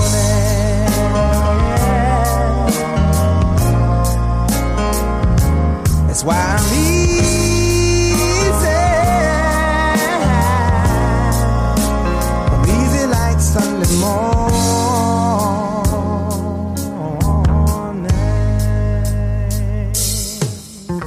Easy went to number four on the Billboard Hot 100, number one on the Billboard R&B chart, which at that time was known as the Hot Soul Singles chart, uh, which now just kind of sounds like the name a white guy would pitch for like a black singles dating app. You know what I mean? Hot Soul Singles. That's right. It's like just some guy who doesn't get It's it. like I get back to farmersonly.com. yeah, really, man. Um, ew, never mind. I just went. My brain went in a whole a weird place where like a guy who was on Farmers Only but had no luck, but just didn't understand like race relations or how to be appropriate. It was just like, what do you got in the way of like hot soul singles? you know, like I'm having no luck on Farmers Only. Maybe, um, maybe it's time for me to try the hot soul singles. Did you read before before you talking about the name change? Did you read the story of the name change? No. Tell me. Okay. If the story is to be believed, and I read this from multiple sources. Okay. Um, their name, the name Commodores, was chosen at random by the opening of a dictionary to the word Commodore. Uh, William King, who uh, we'll talk about, uh, who did the basically they threw a uh, dictionary up in the air, and wherever the page landed, he pointed blind, and that Oh, was man. Commodore. Um, That's really cool. and so William King, who did the pointing, later told People magazine, "We really lucked out. We almost became the commodes." That's good. yeah. Oh, I love that. Lionel considered becoming an Episcopal priest. Oh, You see this? No. He told Esquire magazine in 2012, I was thinking I might be a priest. Uh, to make a long story short, I joined the Commodores, and one girl screamed from the, from the front row, Sing it, baby! Afterward, I called up the ministers and said, I don't think I'm going to be priest material. I'm going to give you guys this in honor of Easter. Okay. This is a perfect cover for the week. All right, what you got? ApologetiX No. Easter. I'm not going to say it's great. I'm not going to say it's, but we got to play it because it's Easter. Play Oh, the chorus no. and just because it's Easter and it's easy. Oh my gosh. We've never done an apologetic song on here.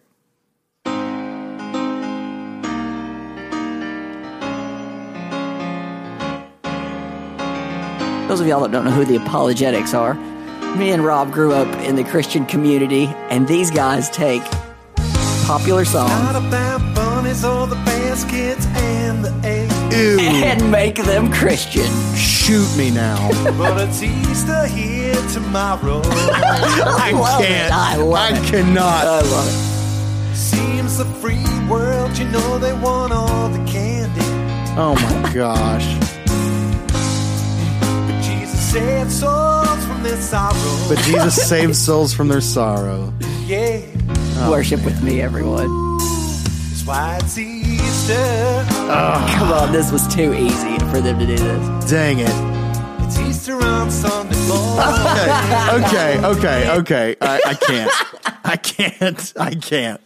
I feel like, you know, we're doing our best to do a good, clean show here. And then we throw that in there. You, that just made me so mad. made me so mad. Like, I'm all about Easter. I'm all about Jesus. I'm all for the resurrection, the second coming. I'm all for all of it. Don't give me that. Don't give me, don't hand me that and tell me this is what Christians do. It would be better to sing Easy by the Commodores in church. Yes. And just say, This is for Jesus. this is for Jesus. I love it when people sing. I actually don't, but when people sing like secular songs in church and try to like pretend like it's about Jesus, oh man, it's the most hilarious, cringeworthy thing. you you got to tell one. Do you have one good story? I can't think of one offhand. I got- I there's got a, there's like a video of uh of somebody doing um oh goodness it, I think I feel like it's Alicia Keys um no one no one Okay. no one, uh, and doing like the whole thing and that they end up like sort of inappropriately dancing like they kind of forget what they're trying to pull off here yeah the uh, the one that always comes to mind is I was I was young, I was maybe in junior high or something, and this guy had just gotten saved and came to church, you know. So he uh, he's uh, he's like, I'm gonna do this Third Day song, and kept messing it up, and he's like. And like and everybody's like, and he's like, you know what? I can't get through that one. I'm gonna do "It's Your Love" by Tim McGraw. he played it saying "It's Your Love," and everybody That's was great. like, "Yeah, That's great, awesome." man. So, Oh, wow. time. Thanks for trying, everybody. that's awesome Carry on my wayward son. There'll be peace when you are done. Lay your weary head to rest. Don't you cry no more. Hey, while we're talking about the album too, did you know that the album was almost called something else? No. I don't know what it was almost called because I've botched my research portion there, but I did look other albums that were almost called something else. Okay. So let me run through some of these real quick. The Beatles' White album was almost called A Doll's House. Really? Yes. Ew. Abbey Road was almost called Everest. So there's a pretty big story about how yesterday was almost called scrambled eggs. I don't know. That's a pretty popular one. I don't Uh, know if no, you know I've never heard that. Well, that, that's my favorite sidebar story about this is the way it became Abbey Road is the Beatles were planning to tra- to travel to the Himalayas for the photo shoot for the album, and somebody looked out the window and they saw the zebra, as it's called, you know, right there, and they're like, "Wow, this is much closer. Let's let's do it there." And so it became Abbey Road. Wow. Because they looked at, and so that was, I thought that was a pretty good one. Jeez. Those are my two Beatles ones. They just looked out. Oh, look, there's a stripes on the street. Let's do that instead of Let's Mount do that. Everest. Paul, take off your shoes Yeah. and game on. Interesting. So, wow. Uh, yeah, Nirvana's Nevermind album was almost called Sheep. The Beach Boys' Pet Sounds album was almost called The Fabulous Beach Boys. Michael Jackson Thriller was almost called Starlight. Ew. But my favorite one ever, Green Day Dookie, Uh-huh. was almost called Liquid Dookie. but they thought it was too gross. Oh, so they're like, yeah, I don't think we could do Liquid Dookie. Gross. Yeah, so there you go. Liquid Dookie. Where do you where do you go from there, Rob? Take it. Back to you, I mean, Rob. I don't even know. You might as well do it because once you said it, I'm sure everybody went, What now? Uh, why don't we listen to the Oak Ridge Boys cover for as long as we can stomach it? um, and let's let's try and I don't know, see what you think about this. Maybe I'm wrong about this because when I saw this, I was kind of excited. I thought, actually, that makes pretty good sense. Um, but uh, and I read a little bit up on it because uh, I wanted to know why this happened. Right? Um, it was it's on an album called "When Pigs Fly," songs you thought you'd never hear, and the original idea was for them to actually do "Closer" by Nine Inch Nails. That's what the guy who was putting the album together. Okay. But they were, you know, they're they're all uh, born again Christians, and they were uncomfortable. They wouldn't they wouldn't do they wouldn't do that song. Um, so uh, even when they tried to like change the lyrics a little bit to make it a little softer, and they're still like, nah, no, no, no, let's find something else. Oh, that Kerry So- guy's a Christian. Let's cover him. Right. So they're like, let's do Carry On Wayward Son, which I, I thought, okay, that has great Potential. potential, right? But it fails. Ladies and gentlemen, welcome to Gaither Vocal Band. Is that Guy Penrod or a guy from the Oak Yeah, Ridge Boys exactly, or Bill or Golden. Yeah. Gandalf? Carry on my Nope. son. There'll be peace when you are done. Kill me now. Just no. No. Maybe, maybe 35 years ago when they were in their prime, they could have pulled it off. No, I don't Uh, know. But they're, that is so vanilla. Oh my gosh, yes. That's, that's family Christmas gathering around. Let's sing "Carry On, Wayward Son" with Oh man, Uncle Jed right. on lead vocals. on, on Grandma's home organ. I know, right? You know what I mean? Bring Like, out the spoons. okay. I'm not necessarily the, although whatever. I've seen Lord of the Rings, you know, all that stuff a gajillion times. So I bet you a dollar and fifty cents that Kerry Livgren has memorized the oh, Lord of the Rings. Oh, man, absolutely. He probably He's- dresses up like freaking. He's in Yes, the full garb. Seriously, he's got the haircut for it already. Like uh-huh. he's kind of got that Renaissance fair vibe going uh-huh. on. You know, I guarantee you, he's You know re- he's got a cane and a stick, like a big long walking stick. Yeah, hmm yeah, just the just the stick, not e- not even the bent cane, Not just the curled one, yeah, just a long- staff, He, he there you carries go. Around a staff with a jewel in it. Uh-huh. Absolutely, he's like He, he, probably goes. fake parts the Red Sea all the time. he just walks outside and slams his stick in the ground. and says, like, You shall not pass. nailed it, nailed it, Rob. Well Man. done. Good Uh, grief. Anyway, well, I don't even know where we are right now. Uh, okay. Oh man, I can't wait because I, I asked you if you had seen anything about this, uh, and you haven't. So that means this is going to be a surprise to you. Uh, I want to play you a song because there's a little bit of controversy on um, on this riff. Okay, I'm going to play you. I'm going to play you the the riff uh, from Kansas. Kansas riff, So you can have it. And so I know you know the riff, but I want to make sure the listeners know what riff I'm So which talking one we're about. talking about? Okay. So uh, here's a little bit of Carry On Wayward Son, and I'm going to play you a specific riff from it. And then I'm going to play you a riff that I don't know how else to say it. That riff is a ripoff of. So which one came first? The Kansas one came first. The other one came first. Oh, man. Okay. It's a Journey riff. what? and I've never heard about this. And apparently, it must not be a big deal, but it's definitely, it is definitely 100%, actually like 98%. There's like two notes different in it.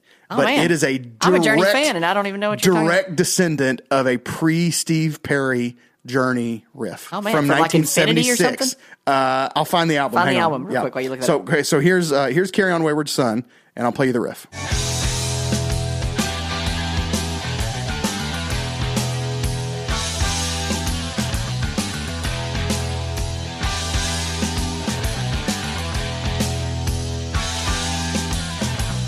So that's the that's the Kansas riff. Uh, let me play you. This is "Look Into the Future" from Journey's 1975. I actually saw January 1976 online. So one of Okay. those uh, from the record "Look Into the Future." What's the Um, album called? It, it, the album is called "Look Into the Future." The Oh, okay. song is called "I'm Gonna Leave You." Okay. and see how this riff strikes you.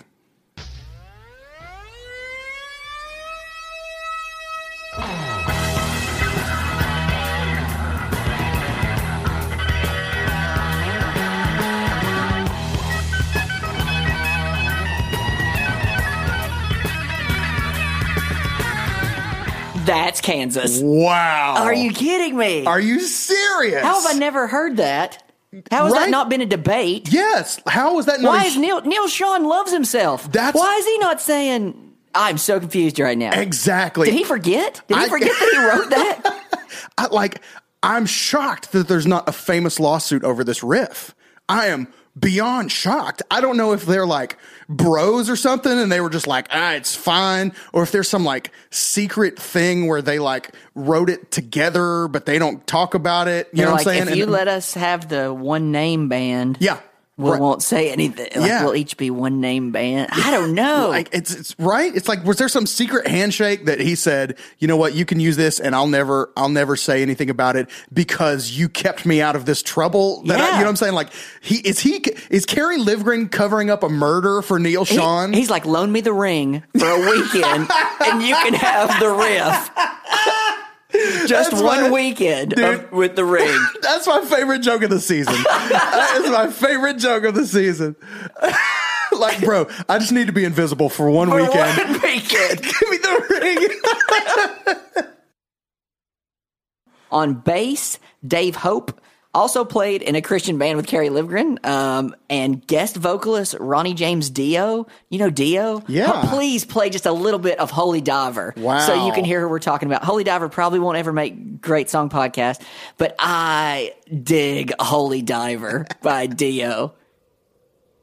I don't care where you play it. First verse. Holy Diver. Ride the tiger. Dude, I love this song. Never been a Dio fan. I, I me either, but I love this song. So Dio was Ronnie James Dio. He replaced. Um, did he replace Ozzy in Black Sabbath? I think so. Is that the deal? Maybe. I don't, and then Dio came after that. I don't even remember this intro. It's probably the album version, Extended version. Yeah. Yeah. that,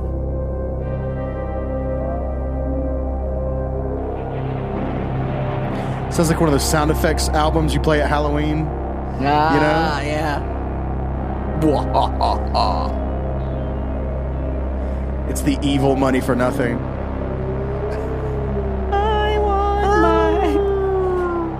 I want my James Dio. Wow, so they're long, really dude, milking really, it. Come on. This is all getting cut. That was sudden. Yeah, not a very good fade in. Punch!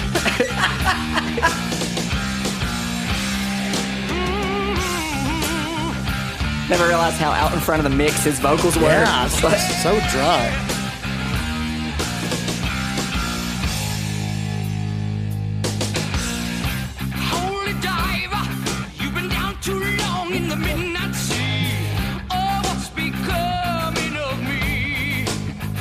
Just want to hear this line. Ride the tiger. You can see his stripes, but you know he's clean. You can see his stripes, but you know he's clean. Ride that tiger. Ride the tiger. Ronnie Wow. James Dio. Anyway, him and theme song uh, theme song of uh, Prince Adam from Masters of the Universe, right? Battle Cat. You remember Battle Cat from don't. Masters? Of- really, his I big like green tiger looking. I know thing what you're talking about, but that he rode anyway. He rode the tiger. Um, he's actually a retired Anglican priest, and he has a pretty extensive commentary on the Gospel of Luke. This is not Ronnie James Dio. No, no, no, no. Dave Hope. We're back to player. Dave We're Hope. back Okay. to the guy from the actual band right. Kansas. So, and that actually wraps up the Meet the Band section on uh, Kansas. So, Outstanding. there you go. Glad to have met you, Kansas. That's right. Thanks for stopping and Ronnie by. James Dio. And Ronnie James threw Dio. in there. Ride the tiger. There you go, Yeah. Ronnie James. Thank you for stopping by. Wow. Isn't he, if I'm remembering correctly, he's like the baldest rock lead singer.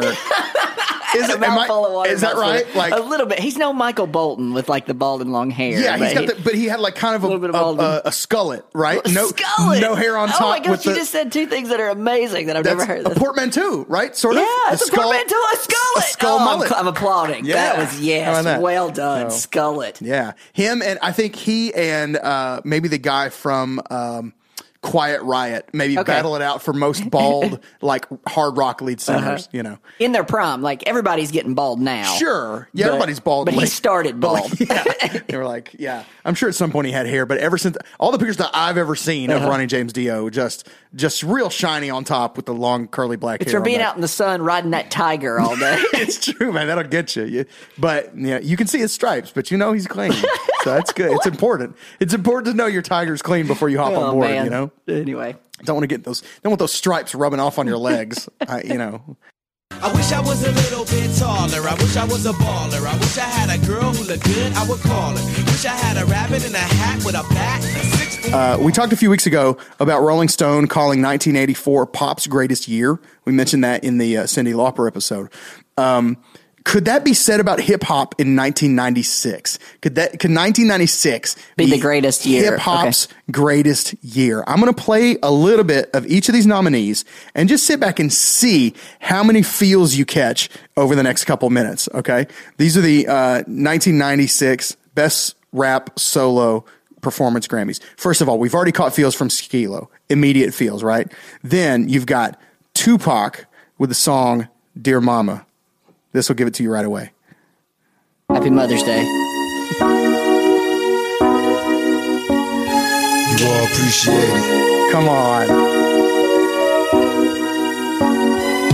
When I was young, me and my mama had beef. 17 years old, kicked out on the streets. Yeah. But back at the time, I never thought I'd see a face. Ain't a woman alive that could take my mama's place. Suspended from school, right? To go home, Absolutely. Okay, so uh, and then we move on to the next nominee. You are appreciated. Come on, you are appreciated.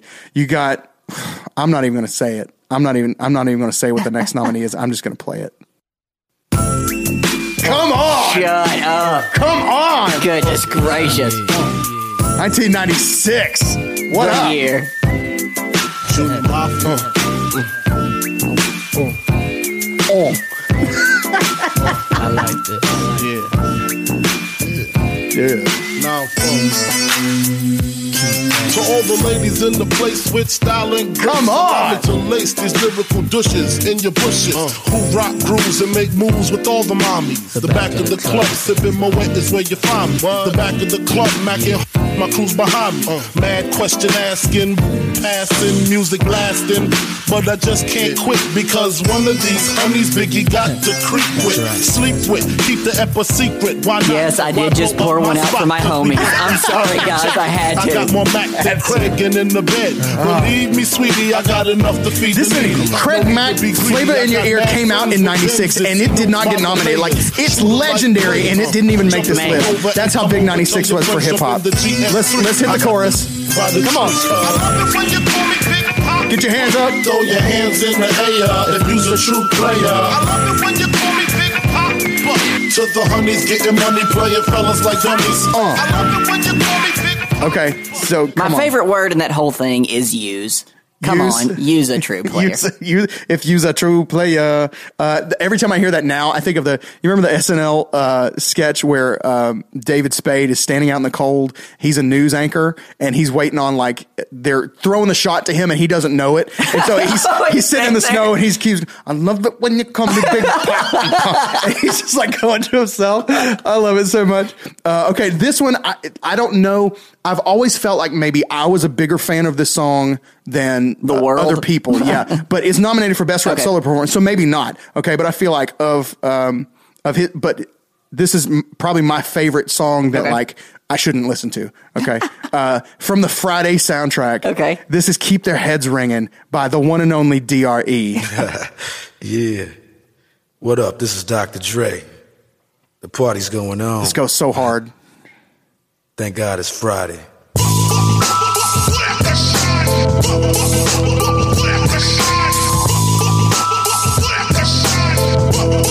Come on, Keep the heads ringing. Ring, ding, dong. Ring, a ding, ding, ding, dong. Keep the heads ringing. Oh, hey you sitting over there. You better get up out of your chair. That's right. And work your body down. Yeah. No time to funk around, cause we gon' Funk you right on up. So get up, get a move on, and get your groove on. It's the DRE, the spectacular. In a party, I go for your neck, so call me Blackula. come on, that If your neck dude, and shoulders haven't been moving Oh. for the past 12 minutes, oh my word, get off our podcast. seriously, I mean No, that still, still keep listening. that that hits so hard. You know what I'm saying? Like that's the hardest hitting rap song I think that I know of. Like it's just something about it.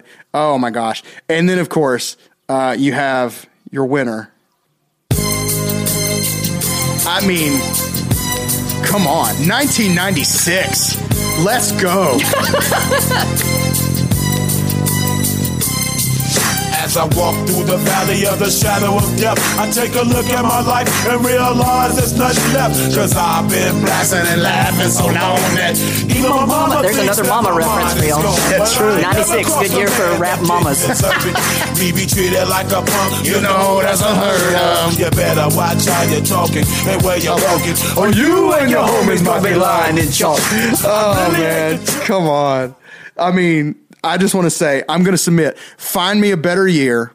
That's good. At I- least, at least based on be- best rap solo performance Grammy nominees. Okay, find me a better year than '96. I defy you. I defy you.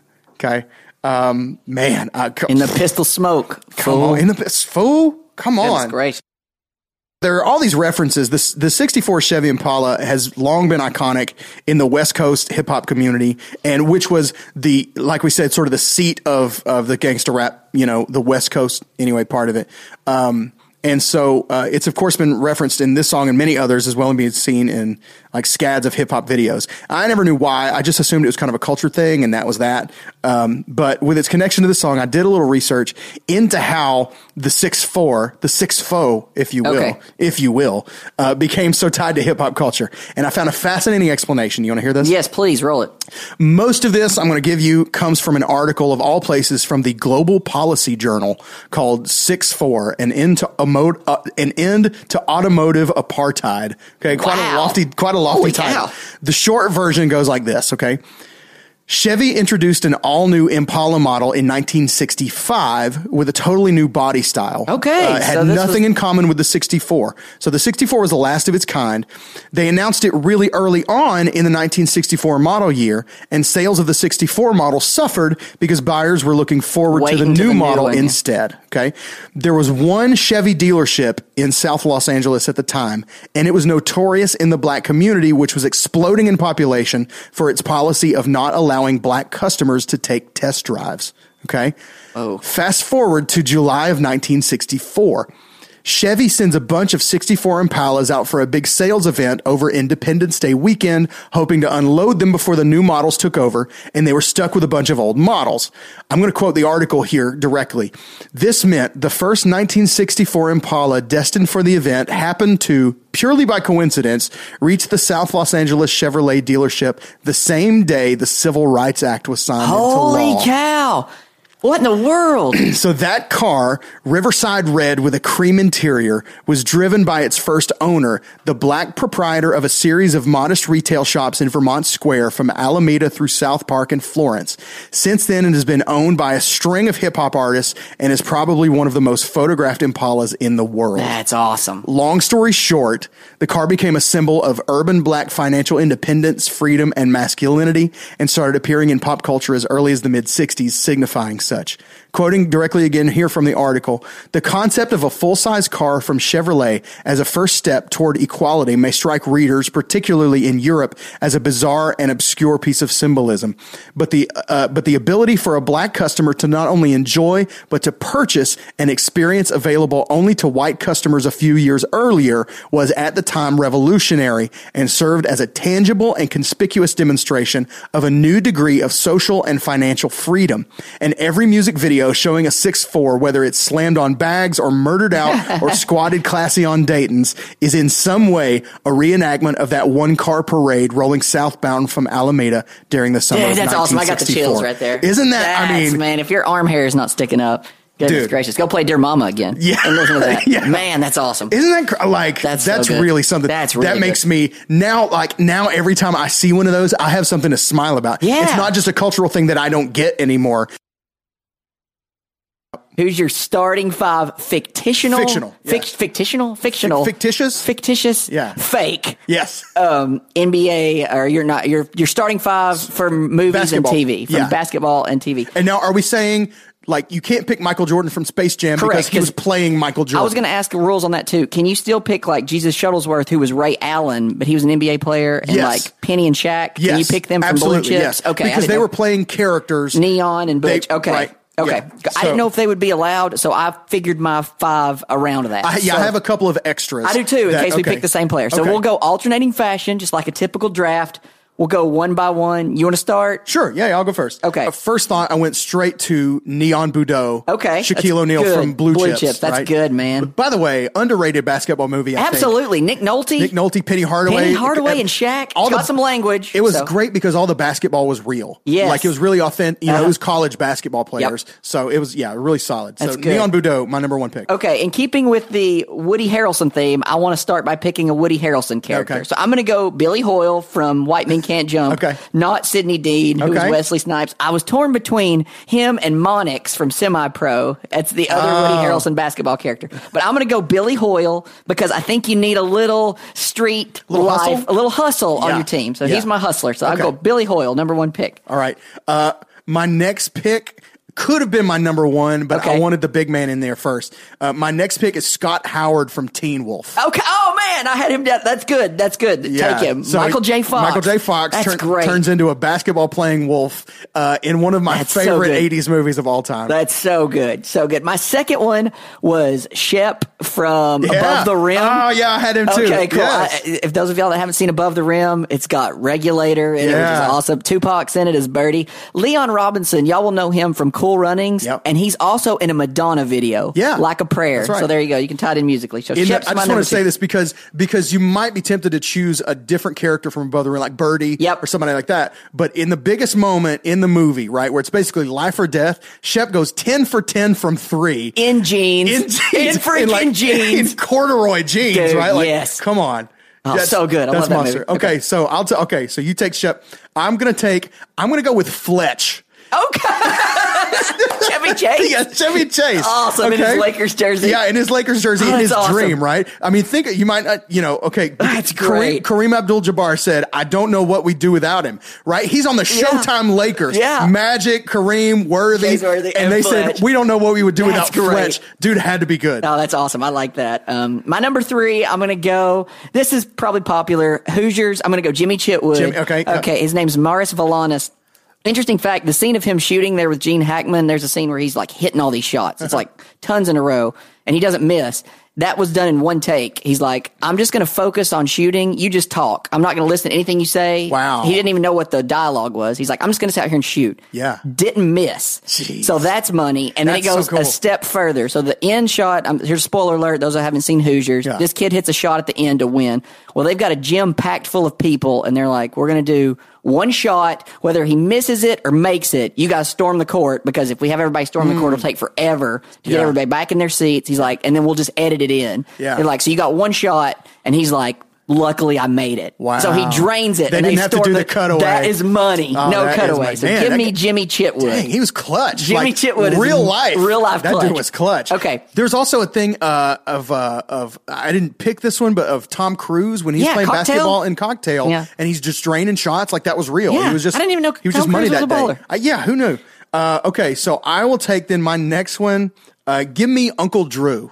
Okay, Give me Uncle, Uncle Drew. Drew. Yeah, I haven't seen Yeah. any of those movies. I need to go watch it. Yeah, I've seen the commercials, haven't seen the movie. Okay. give me Uncle Drew. That's good. Number four, I'm going to go Steve Urkel, Jaleel White. So there's this classic scene in Family Matters where they're, they have a team of five. Don't ask me why you have a team of five and you hmm. form a, a high school team. Yeah. One of their five gets injured. So they're like, we're going to have to forfeit the game. And Urkel's like, put me in, coach. I can play.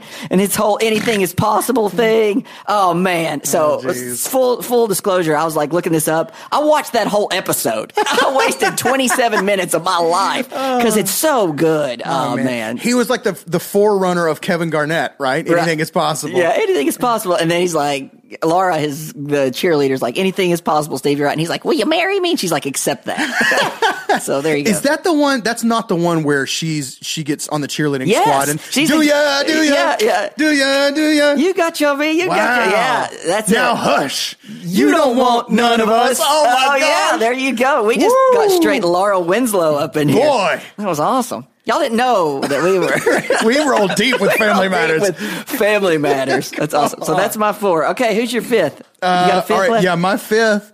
Uh, all right, if I can't have Shep, if my fifth, I'm going to take the Monstars from Space Jam. Okay, give me the go. That's Monstars. good. That's that's my. The- that's I've your- got Shaq in the middle. He's going to score points. Uh-huh. I'm going to let him score on the inside, and then I'm going to take the Monstars for enforcement. Okay, they're going to be my Bill have taken. Lola Bunny. She had the second most points. Oh, maybe so. I don't know. Maybe so. Even, they- uh, I just need. Some, I want some toughness. Even Jordan said they didn't use her enough in that. Uh, in well, my number five, then I guess if we're keeping with that kind of theme, um, I'm gonna go Air Bud. You gotta, even though he's just playing twelve year olds, man, you gotta have an animal on your team. Give me Air Bud. That's right. To wrap it up. He would go. He would go one on one with Scott Howard from Team Ball. That's right. That's who they match like, up against. Man-to-man coverage Man to there. match. So we got Shep against Shaq, or Shep against Neon. Yep. Yeah, I don't know whose team would win, but darn it, we would have a lot of fun. a lot of fun Let to me watch. coach That's true. both of those teams. That's Yeah, awesome. exactly. Good job. If you'll be my bodyguard, I can be your long can call you Betty, Betty, when you call me, you can call me out. Paul Simon, Paul Simon, man.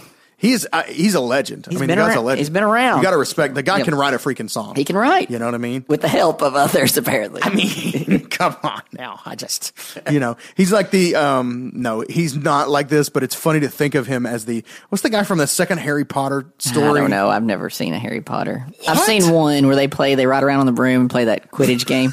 I know nothing about Harry Potter. All you Harry Potter lovers out there are like, what a disgrace. I've, I've only seen one. Oh, Is it man. Goblet of Fire? Is that All the one where they friends do are that? so disappointed in you. Sorry, guys. I was just I've getting in. I've seen the one where they're riding on the brooms, you know? I playing saw the that game. Harry Potter with the magic. you know that one. Expelliarmus. That's all I know. Oh, wow. Okay. That's, uh, pretty impressive that there you even go. know that. I remembered that one. this is just this is crazy okay this is the degree of uh, controversy that came with paul simon's recording in south africa using south african musicians and and also bringing them to the united states and london to to do work. Um, a militant liberation group in south africa had a a, a literal kill list like a kill on sight Oh, wow. list and paul simon was on it Holy cow. he got added to it for for breaking the cultural boycott okay so not only not only is he catching Man. heat from like people on he's catching heat from both sides of the boycott okay Mm-hmm. Yep. because um Everybody hates Paul Simon. Like Right. the government hates Paul Simon, and the people people right hate Paul Simon. because Simon. they're saying you're making this worse for us by hiring these people, you're making this worse for everybody else, right? Like you think you're doing a good thing for them, but you're actually making it more difficult for the rest of us right now. Okay. So this, so this militant liberation group has a kill list and put Paul Simon on it. Um, he was removed from it at the behest of, you want to guess? You just any, just anybody. Take three guesses. Of, uh, Another musician. Uh, okay, so we're thinking cultural impact. You'll never guess. Uh, But I just want to hear you try. Kenny G, Okay. That's actually not so far apart. Keep going. Barry Manilow, Okay. Keep going. One more. Barbra Streisand. All right. So I feel like Kenny G is not super far away from Stevie Van Zandt. Oh, well, there you go. Bruce Springsteen's Yeah, guitar guitarist player. in the E Street Band. Man, we're gonna do a Bruce Springsteen episode. and We'll talk about Stevie Van Zandt. Uh, Stevie Van Zandt has his do rag. yes, coolest do rag in rock, probably. Yeah, I'm gonna have to go right. with I think uh, like Joe Walsh had a do rag year. Did he? Oh Yeah, yeah. with the okay. Eagles. No, I'm giving it to Stevie. still gotta go Stevie. Coolest do rag in music history's got to be probably Tupac. I think. Right. Probably. Is there anybody yeah, did it the way- cooler than yeah, Tupac? that's- I mean, Jimi Hendrix kind of that wasn't a do rag thing. Yeah, it it's was like a, scarf. handkerchief with the scarf. Yeah. Okay. Uh, anyway. okay. Anyway. we'll just okay on the Springsteen note. Make a note. Headgear. Yeah. We'll do a headgear. yes. Okay. Uh, okay. So Stevie Van Zandt had long been an advocate for the end of apartheid and had made music with other artists. Uh, Bono um, comes to mind, etc. Um, That should have been my guess. Come on, Bon- yeah, that of should have been my absolutely guess. should have. Uh, de- um, and he'd made music with them decrying the use of a resort called Sun City uh, that would allow white artists to come play in South Africa under iffy, like boycott undermining circumstances. They were like, eh, we'll massage the, you know, a little bit. Um, and so, though Stevie had his own differences with Paul Simon and still does for his breach of the boycott, as well as his close friendship and defense of Linda Ronstadt, who appears on this album, who had taken a cool half a million dollars to perform at Sun City. Um, he talked the militant group out of killing Paul Simon on Wow. site. But even years later, this is how serious it was. Even years later, after Nelson Mandela had been freed, apartheid officially ended, all that stuff. Uh, the they had a, a celebratory concert in Johannesburg. Paul Simon was invited to, uh, and the militant group fired three grenades into the office of Paul Simon's promoter. Oh my goodness! How about that? Holy cow! So like they were like, we're not going to kill you, but you're still going to know how we feel. goodness gracious! Yeah.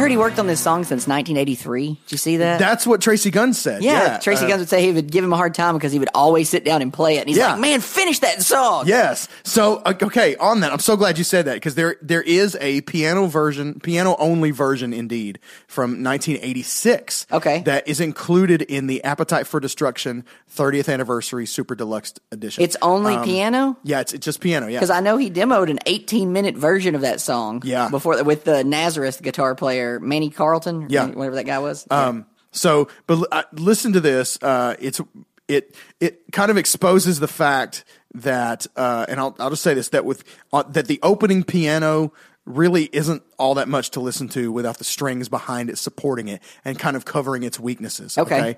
Um, that it like it's fine, but it just kind of does sound like the kind of thing that a guy who knows one thing on the piano would sit, Sit down, and play play every time he sees the piano. Okay. Everybody knows that guy. You know what I'm Uh-huh. talking about? Absolutely. They know one riff. They sit down and play Home Sweet Home by Motley Crue every time they find Uh-huh. a piano. Yeah. You know what I mean? And that's kind of the level I feel like that this opening riff is on without the strings behind it, Okay. giving it some added Some thickness. uh, yeah, some added um, gravitas, right? Okay, so take a listen here. This is the November Rain piano version.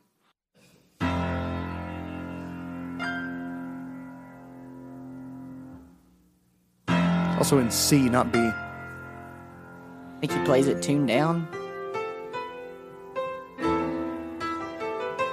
Piano's out of tune.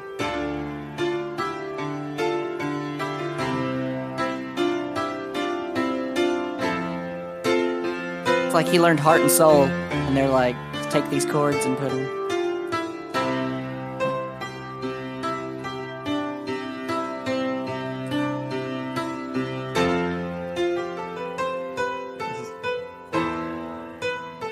That's the one that gets me.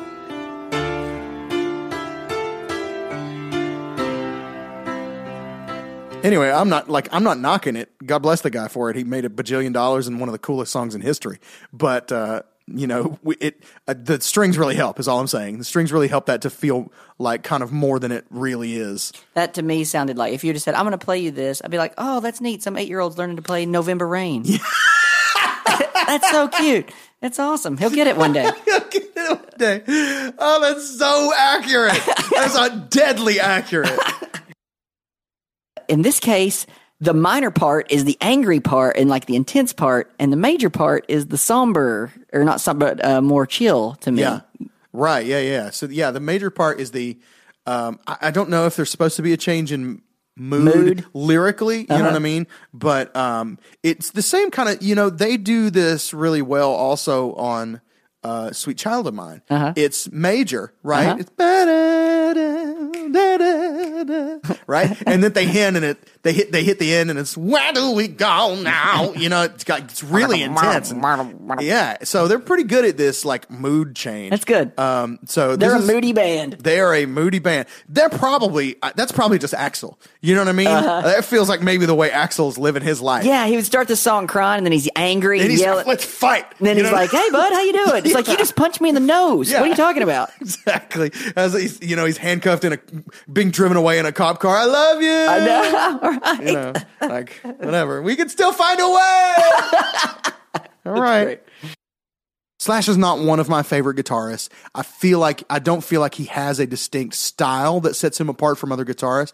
I kind of put him in that class of like he's the best guitarist you could possibly ask for in your band. Okay. You know what I'm saying? In town, It- like you can it- find just him. period. Okay. He, like he's the best guitarist that you could find. Mhm. You know what I'm saying? But he's not an innovator. Okay. He's not a legend. You know what he's I'm saying? the guitar soloist in a band. He's not like I see what you're saying. Like not you don't go to see Slash. Yeah. Like as the as the creator of something, you go to see the band, and then Slash plays the guitar yeah, solos. like he. got- it- Don't get me wrong. He's great. I'm saying he's great. He's the best guitarist that you could ask for. But there are just guys out there who are a, a notch beyond that, who really carve out their own space sonically or. Um, you know, uh, with with some sort of originality or whatever, you know what I mean. I feel like I'm walking a, fi- a really fine line, but like he he, it's not like Slash doesn't have his own style. You know what I'm saying? He plays hard rock guitar, and that's and that's what he does. He's written some great riffs. You know what I'm saying? And he's got some really tasteful uh, solo parts and some really just freaking rock and roll solo parts. But his playing is not something that sets him apart. You know what I'm saying? If you just if you just um, I, I don't really know how to say this, but if you if you if you heard uh, some of his solos and stuff like that, just kind of out of context, right? Just a guy playing, you go, man, that guy's a good guitar player. If you heard, let's say Eddie Van Halen, just because he's the first person that comes on my mind, you go, that's Eddie Van Halen. You know what I'm saying? Satch. Certain Sounds like things- yeah, Satch. Satch, right, exactly. Like they just do certain things that you go immediately. Edge sounds like the Edge. Yes, So, yes. I- so like you could hear Slash out of context and not know it was him. You would just go, man, that guy's a really good guitar. Mm-hmm. That makes sense. I see what you're saying. podcast. And there we have it, kids. The best of season three. That's the best we got. That's it. That's it. If you didn't like some of that, then I don't really know what to tell you. But if you enjoyed it, then stick around. We'll see you again in season four sooner than you know it. We'll be back in your ear holes with some uh, great song podcast goodness. We got a lot of good stuff planned. We got a lot of good stuff in the works, and uh, we can't wait to get it to you. So in the meantime, Stick with us online at Great Song Pod on Twitter, Facebook.com slash groups slash Great Song Pod. That'll get you into the uh, the secret group, the hidden group, we, where all the secret things go on, and uh, and we'll we'll have a lot of fun with you there as well. And as always, check out the archives. You can buy some merch. Everything you need to know is at great song GreatSongPodcast.com. On behalf of the one and only JP JD JE Mosier, uh, who is doing fantastic. I'll see you next time. I'm Rob. Peace out. Go listen to music. Go listen to some music. Go some music.